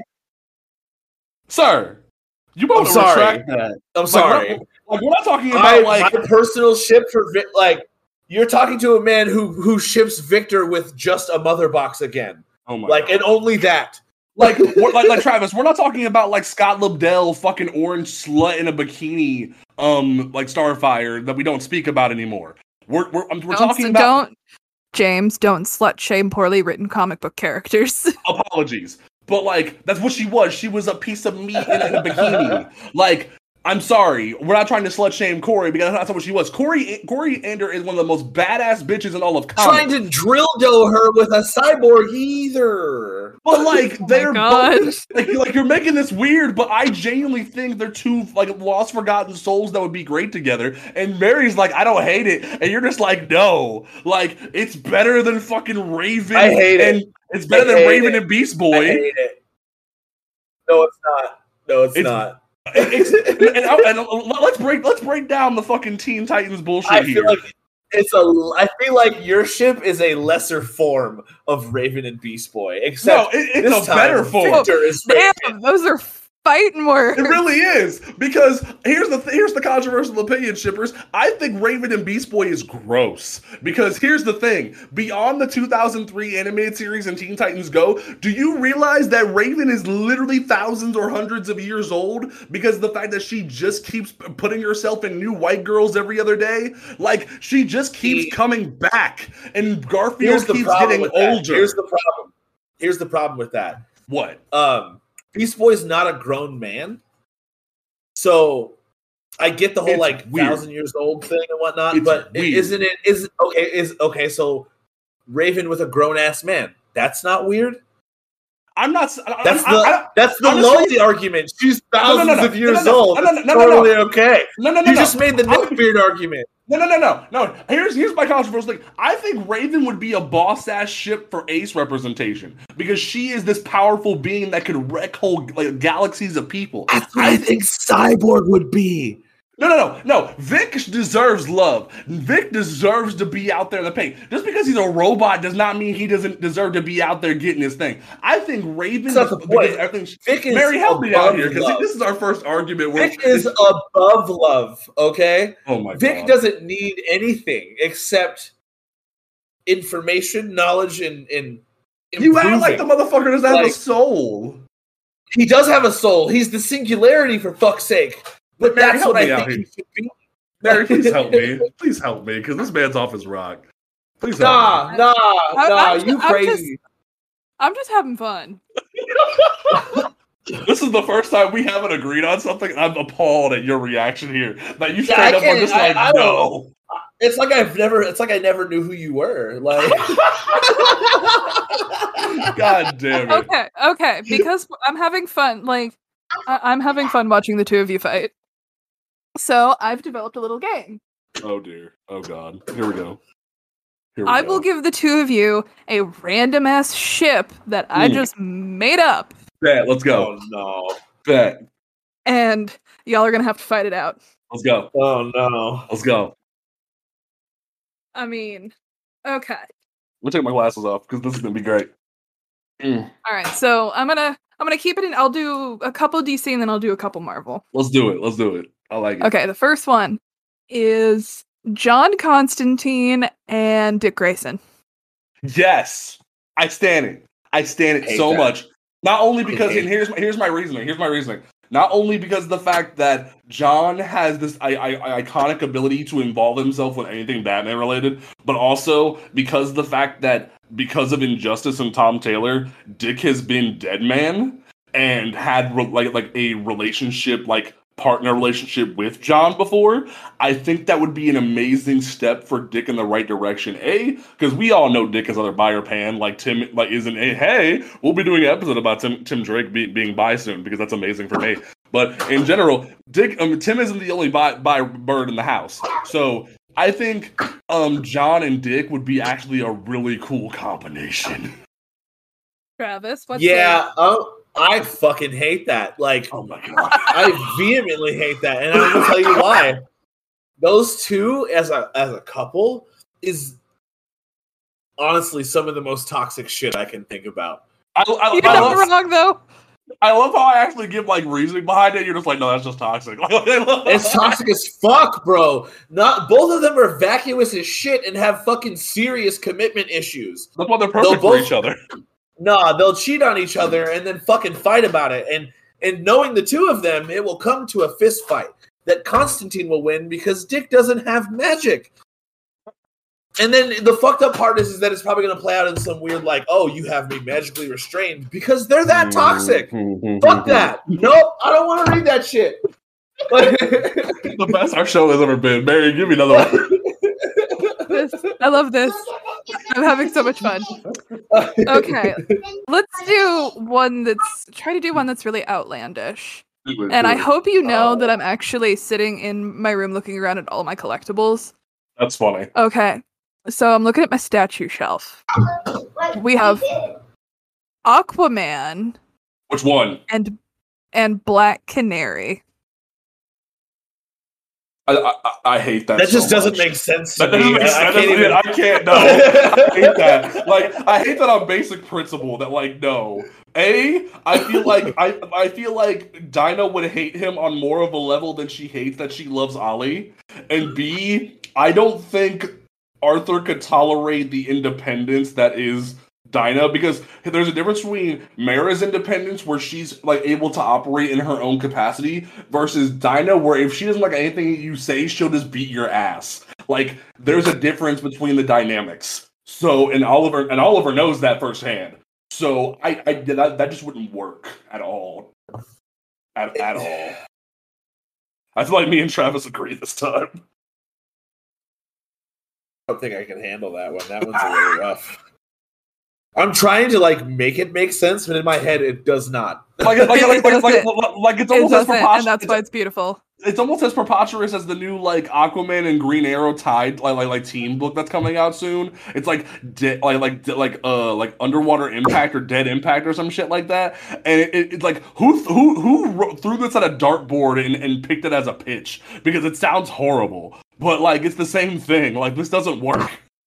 Oh my god, but- I have one. I have one. I have one. I have one. All right, This might Travis, go piss for you- it. do it, do it, This do might do piss it, you both off. You're probably both gonna hate it. Oh god. do it. Guy Gardner Oh god. Oh, and Oh, no. Garth. Like like like Tempest Garth. Yes. That on a. mm-mm. on a dy- on a Oh. dynamic level and here's the controversial thing travis i don't hate that i don't hate that and the reason why. Personalities, though. why this, and that's what i'm saying like other than like occasionally new books because fucking tom king is a psychopath who thought it'd be a good idea to make uh, garth a al- alcoholic you know that's, that's roy's thing like um garth is a pompous bitch and so's guy but at the same time, I think you've written yourself into a pickle where you're in the same situation as Dick and John Constantine, where it would just be the same toxic but loving relationship. Where they So- fist fight and fuck.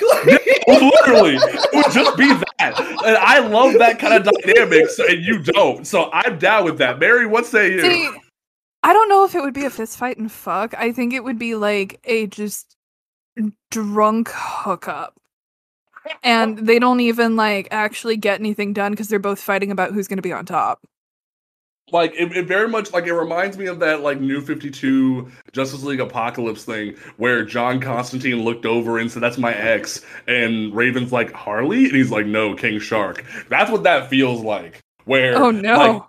like, you haven't seen that no, It's I so have. I'm just I'm just reacting to the moment. oh you know like like that moment right there it feels like that's what tempest and um and guy gardner would be where it's like you know, we hooked up once, we don't talk about it. Like that's what that feels like. But I can see it being like a toxic relationship thing. Like, oh god, no. It would be it would be beyond toxic relationship wise. Like, like, I, I can tell you, like, I can tell you the exact couple that I feel like it would match up with. Fucking um, Ian and Mickey from Shameless. That's Guy Gardner and Tempest right there. Is Ian? Oh uh, god. and, and, and Mickey is right there Oh because my like. Ian, because Ian is Garth where he's been like damaged and sheltered from being like underwater and whatnot, and Mickey is is Guy Gardner. Like it fits so perfectly. Uh, Mary, what was one of your Marvel ones? Because I love this. This is a great ender to the Hey. episode. Hang on. I have one more Mm. DC one. Go for it. Okay. Hawkman and Zatanna. Oh, I don't Um, hate that. I don't hate that, honestly. Like that's the worst part because Ah. here's, here's the most controversial thing. I hate Carter and Shira.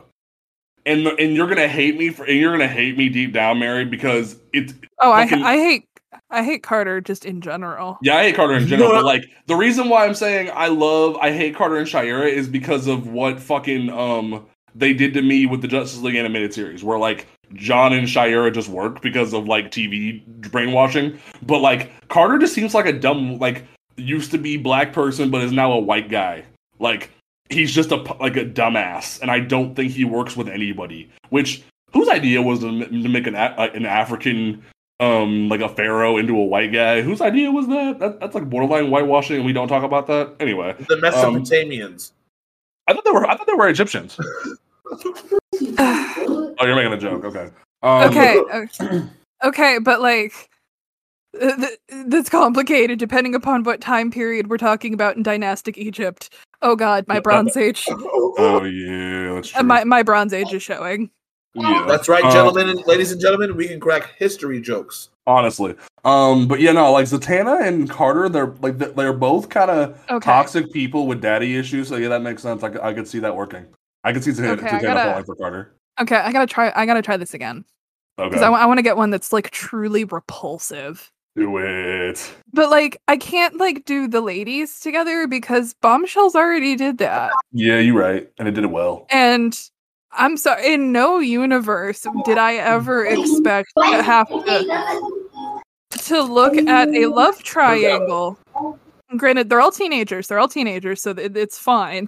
But a love triangle between Supergirl, Lois Lane, and Raven, and That's it weird. works. That, that's and weird. it's weird, It's and I love that it works. So okay, let me try and find one truly repulsive. I don't know. I thought the beginning of Bombshell with Diana and Mera kind of worked, but that's just me. Oh no no no no! I'm talking about a ship to propose to the two of you. Uh, okay. Okay. Um. Heebity. Superman. And uh God. You're like hurting your brain, and it's kind of funny. I'm trying to think of like the most like repugnant thing that I can. I got a fun one: Superman and Big Barda. That 'Cause it- uh Because They That's just a power fantasy. Like I'm about to say it would. It would be. It'd be we gonna- like, go are we gonna revisit the time that Superman and Big Barda almost made a porno? Because that's a thing that happened. That, that, that is a thing that almost happened. We'll say, yeah, that would just be more pegging. That's literally what that would be. Is just more pegging. I, I imagine a version of what happened in um, Jessica Jones when her and Luke Cage went at it, but just on a larger scale. Yes. Also, one of my other favorite uh, great Marvel ships is Jessica. Is um fucking those two is like yeah Luke and her. I, I love that so much. It's one of my favorite ships of all time. And Bendis, that's another good thing you did. Good job. Um, Okay, Yeah. okay, I got it, I got it, I got it. Superman and Catwoman. Uh, what? uh, I, I, mm, Superman and Catwoman. How would that even remotely work? I feel like I feel like Clark on a Boy Scout level would just be like, "Sorry, Miss, I do not want to fraternize with you." That's, that's all I that's all I get from that is just like I do not want to fraternize with you in, in whatsoever. Like even on like a bad girl level, I don't see Clark touching Selina with a ten foot pole, other than like put her in jail. Okay, one more. Here's a bonus one: Black Lightning and Poison Ivy. I'm, I'm eh. Villain Poison Ivy or somewhat reformed Poison Ivy. Villain Poison Ivy. Um, nah. That's tough. Yeah, I can't do it. I can't. Like, like, yeah, we can't do it. Okay, so let's let's jump over to some of my Marvel ships. Go for it. It'll be great way to end the show. Let's do it. Okay, so um, Dorm and Cyclops. So there's a there's one of my favorite. Um, I, I don't I don't remember if Claremont wrote it or who wrote it, but there's that great um comic book issue of of Uncanny X Men that was sold with some of the, the Marvel Legends books, like the Marvel Legends toys, where um Scott and Storm fight over who should be leader of the X Men. It's when like Storm has a mohawk, and Storm doesn't use any of her abilities. She just fights them with her bare fists. And it's one of the most badass things ever. And that book tells you right there that Storm would break him and it would not last long. See, my my Marvel ship is a little weird because I've only seen the tiny panel of it, but after that, I was truly interested. Even though I know the problem is going to be Thor, but it's Thor and Storm. Ugh. No. No. God, no. No. That's how that's how you lose power. Yeah, that's how, yeah, that, that, that doesn't work. Yeah, that's how that's how you like lose power to the entire planet. It doesn't work. But you know, she would she would break him. Like Yeah, she she- would pick up Mjolnir and break him Uh huh. Yeah. because See, she, she can't but- pick it up. But the problem is, is that Thor is a multi-millennia old fuckboy. That's true. That's true. that is true. Um, my weird Marvel ship, I gotta say, um, and I think, and I hate that um Endgame did this to me, and I hate Jason Aaron because of like his writing because it kind of like made me interested in the idea. Is Carol and Thor? Because I feel like Yeah, no, get out. the no here. here, let, let me explain. Let me explain. Let me explain. Get Let me explain. Let me explain.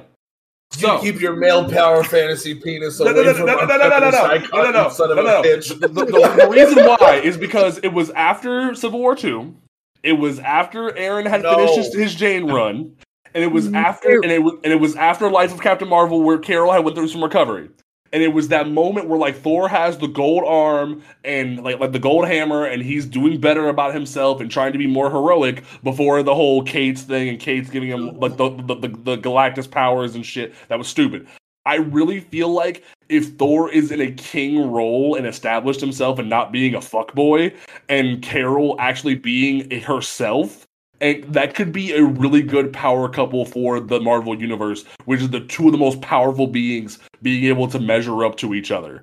I think And- if if they are not fucked up individuals at the time, like like like like Odin's son Thor and like fucked up mindset Carol, I feel like that could work. And that's why I had to like explain my reasoning before y'all were just like, no. It's like that could really. It's not even about power dynamic. It's just though, like there's that moment in Endgame where like like they have that dick measuring contest and he pulls up the uh, thunder uh, the fucking hammer, the wood hammer. That's and he goes like, I like this one. It feels like that power dynamic. If they're both in a good headspace, would be really fucking cool. And it's better than her and Rhodey just because they're military. Now, for the audience that's unaware, comic Thor is so fucking vastly different from The movie Thor. yes, Oh comic Thor. so vastly different. it- yeah, comic Thor is like permanently brooding, shitty fuckboy self hatred pit, whereas you get like But in the in, the, in a fun good happy time, bro in the but- movies. but in a good time when he comes out of a really dark period, like what happened w- at the end of when Jane died and he got the gold arm, and he comes into a good time, like like at the beginning of of uh, Jason Aaron's run, or after the God Butcher arc before he lost his powers because of an event. Like Thor has genuine good eras where he's just a badass. Like that time where he became king and had to go get everyone back to go move to Wisconsin. And Tony showed up and was like, hey, you're under arrest. And Thor beat his ass because he's like, bitch, you thought you could show it to my house and put me under arrest for not signing some fucking American law. Like that was one of those moments where it's like when Thor's on his A game, he's one of the most badass motherfuckers in comics. That's why I feel like if he's on his A game and not being a butt fuck, that um Carol and him would be the bomb ass couple of the Marvel universe. See, the problem is, is that seventy-five percent of Thor's content Is Is him- shit. is, is him fucking sorrow drinking in Valhalla and starting Yeah. shit with Volstagg. You're, That's you're it. not Is wrong. Yeah. Is he still fucking She-Hulk? No, I think Because Aaron that ended was- that. That was gross. Okay, That was that, gross. that was very gross. It was gross. Cause like Jennifer's going through a traumatic period of her life, and randomly She-Hulk and Thor are fucking, and it was gross. I have an odd ship that I stand pretty hard. Go for it. She-Hulk and Juggernaut. No, No. get no. and also, there's a new Juggernaut now. Cain Marko isn't even Juggernaut, so you failed that one right there. Well, But I'm no. saying Cain Marko. nah, nah, son. That that that that, that that's that that's the devil right there. You spoke now. Now for the now for the sake of like law, lawyer cessed, I think Matt Murdock and Jennifer would be the fucking bomb. but like lawyer cessed, says. I, feel I feel like fucking J, uh, Jennifer and Matt Murdock with all of Matt's uh, fucking family issues would be hilarious. But that's just me. Um, now. Mary, is it is it Jen at, in her Hulk form or just regular Jen? like Jen in a good time, like that that that scene at the beginning of Civil War Two where she's presenting herself in her Hulk form, but she's in lawyer mode, like that. Like yes. I'm okay, confident- I will like, sign I'm- off on that. Yeah, see, like I'm confident in myself and who I am, and I could beat the and peg the shit out of Matt Murdock, Jennifer Walters. Like that would be fucking Okay. awesome. I have one, and this is the could could barely work in an alternate universe ship. Okay. Carol Danvers and Rogue. Um, excuse you. I think it's Mary's turn to get the fuck out. Because I mean, look, Rogue's a good guy again, and they could. Carol can barely stand to look at her. That would be so fucking funny. That'd be such a I'm hate talking, like, fuck. I'm, I'm, t- no, I'm talking like a bombshells level bonkers alternate universe, but main universe Carol and Rogue have to like react to it. Bro, that'd be but like in main continuity, that'd be the ultimate hate fuck. But anyway, um, what and uh, we're gonna end this on a Marvel ship that both myself and Mary want, and it is related to one of our topics this evening: America Chavez and Kate Bishop, Hey, Bishop, thank you, America. and we and and uh, Americate. America. Yes, that's their ship name. Is Americate. America, Americate should be a thing.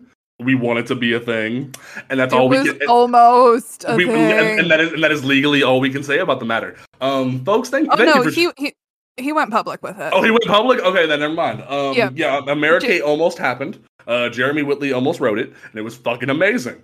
Um, so yeah, uh, that's a great place to end the episode. Oh, um, one of my absolute favorite Marvel ships is Nico and Karolina from Runaways, and also Karma and just any woman at this point. honestly. Um, Uh, but well, Karma and Dani Moonstar, or God help me, Karma and Kitty Pryde. Just saying. um, Dani Moonstar and Magik. That's all I'm gonna say. Um, no, Karma and Dani. No, no, no. I'm saying I'm saying from a New Mutants power dynamic, like hate fuck thing. I'm thinking like Dani and Magik would be fucking hilarious. Um, all right, folks, we're gonna go ahead and wrap up this episode of an extra long uh, episode of Panel to Panel as Mary Ews in the background. Um, uh, you you can check out this this podcast on Apple Podcasts, Google Podcasts, Stitcher Radio, Spotify, YouTube, all those great places.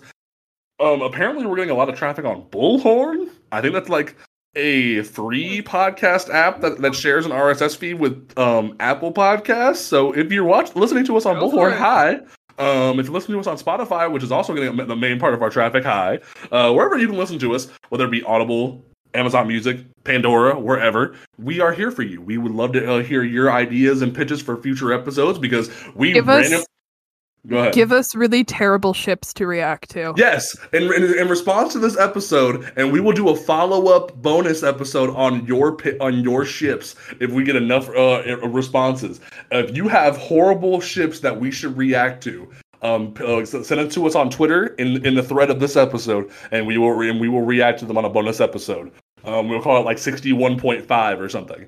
Um, in, in regards to that, um, you can also follow us on Twitter at PGP underscore podcast, which is where you where you should reply to this episode, and you can follow the website on Comics Ground on Twitter at on Comics Ground, and you can check out the website on dash comics dash ground on Twitter, I mean on Twitter and Instagram, and the website itself dot com, wherever you want to check out our reviews, previews, and solicitations. Um, Travis, you talked the least this episode because you sh- sat in horror of me and Mary. What is your closing statement of this episode of Panel to Panel? Uh, I'm trying to think of another disturbing, hateful ship for the both of you. Uh, shit, it's not working. Okay. Well, while he tries to Uh, think of one, um, Mary, what is your closing statement for episode 61 of Panel to Panel? We're gonna do a crossover ship. Cyclops and Wonder Woman. that checks out. I will- that I- checks I- out 100. percent I, I will only stand it if it's Marvel Now Cyclops, where he thinks he's a freedom fighter. Nope, nope, nope, nope. We are talking 90s fuckboy Cyclops. No, why can't it be Cyclops' right Cyclops? Damn it. Um, No. 'cause- If we're going with like like the absolute just Damn. Grossness of that ship, we're gonna make it no no okay. 90s fuckboy Cyclops and Frank Miller's Wonder Woman. Okay, on stop. that There it note, is. uh, on that note, um, oh god, I'm gonna throw up. Um, on, on, on that note, uh, folks, my closing statement, as always, is support your local comic book shop. Shout out to my local comic book shop, Rubber City Comics, where uh, we will be doing some bonus episodes soon when Mary and Victoria come to visit me, and we will be doing some awesome bonus content with them as well soon. So get ready for that. Um, and we have and we have some cross. Uh, what's up, Travis? Mad Jim Jaspers and Cletus Kasady. Oh God. Ugh. Uh, Trust moved me.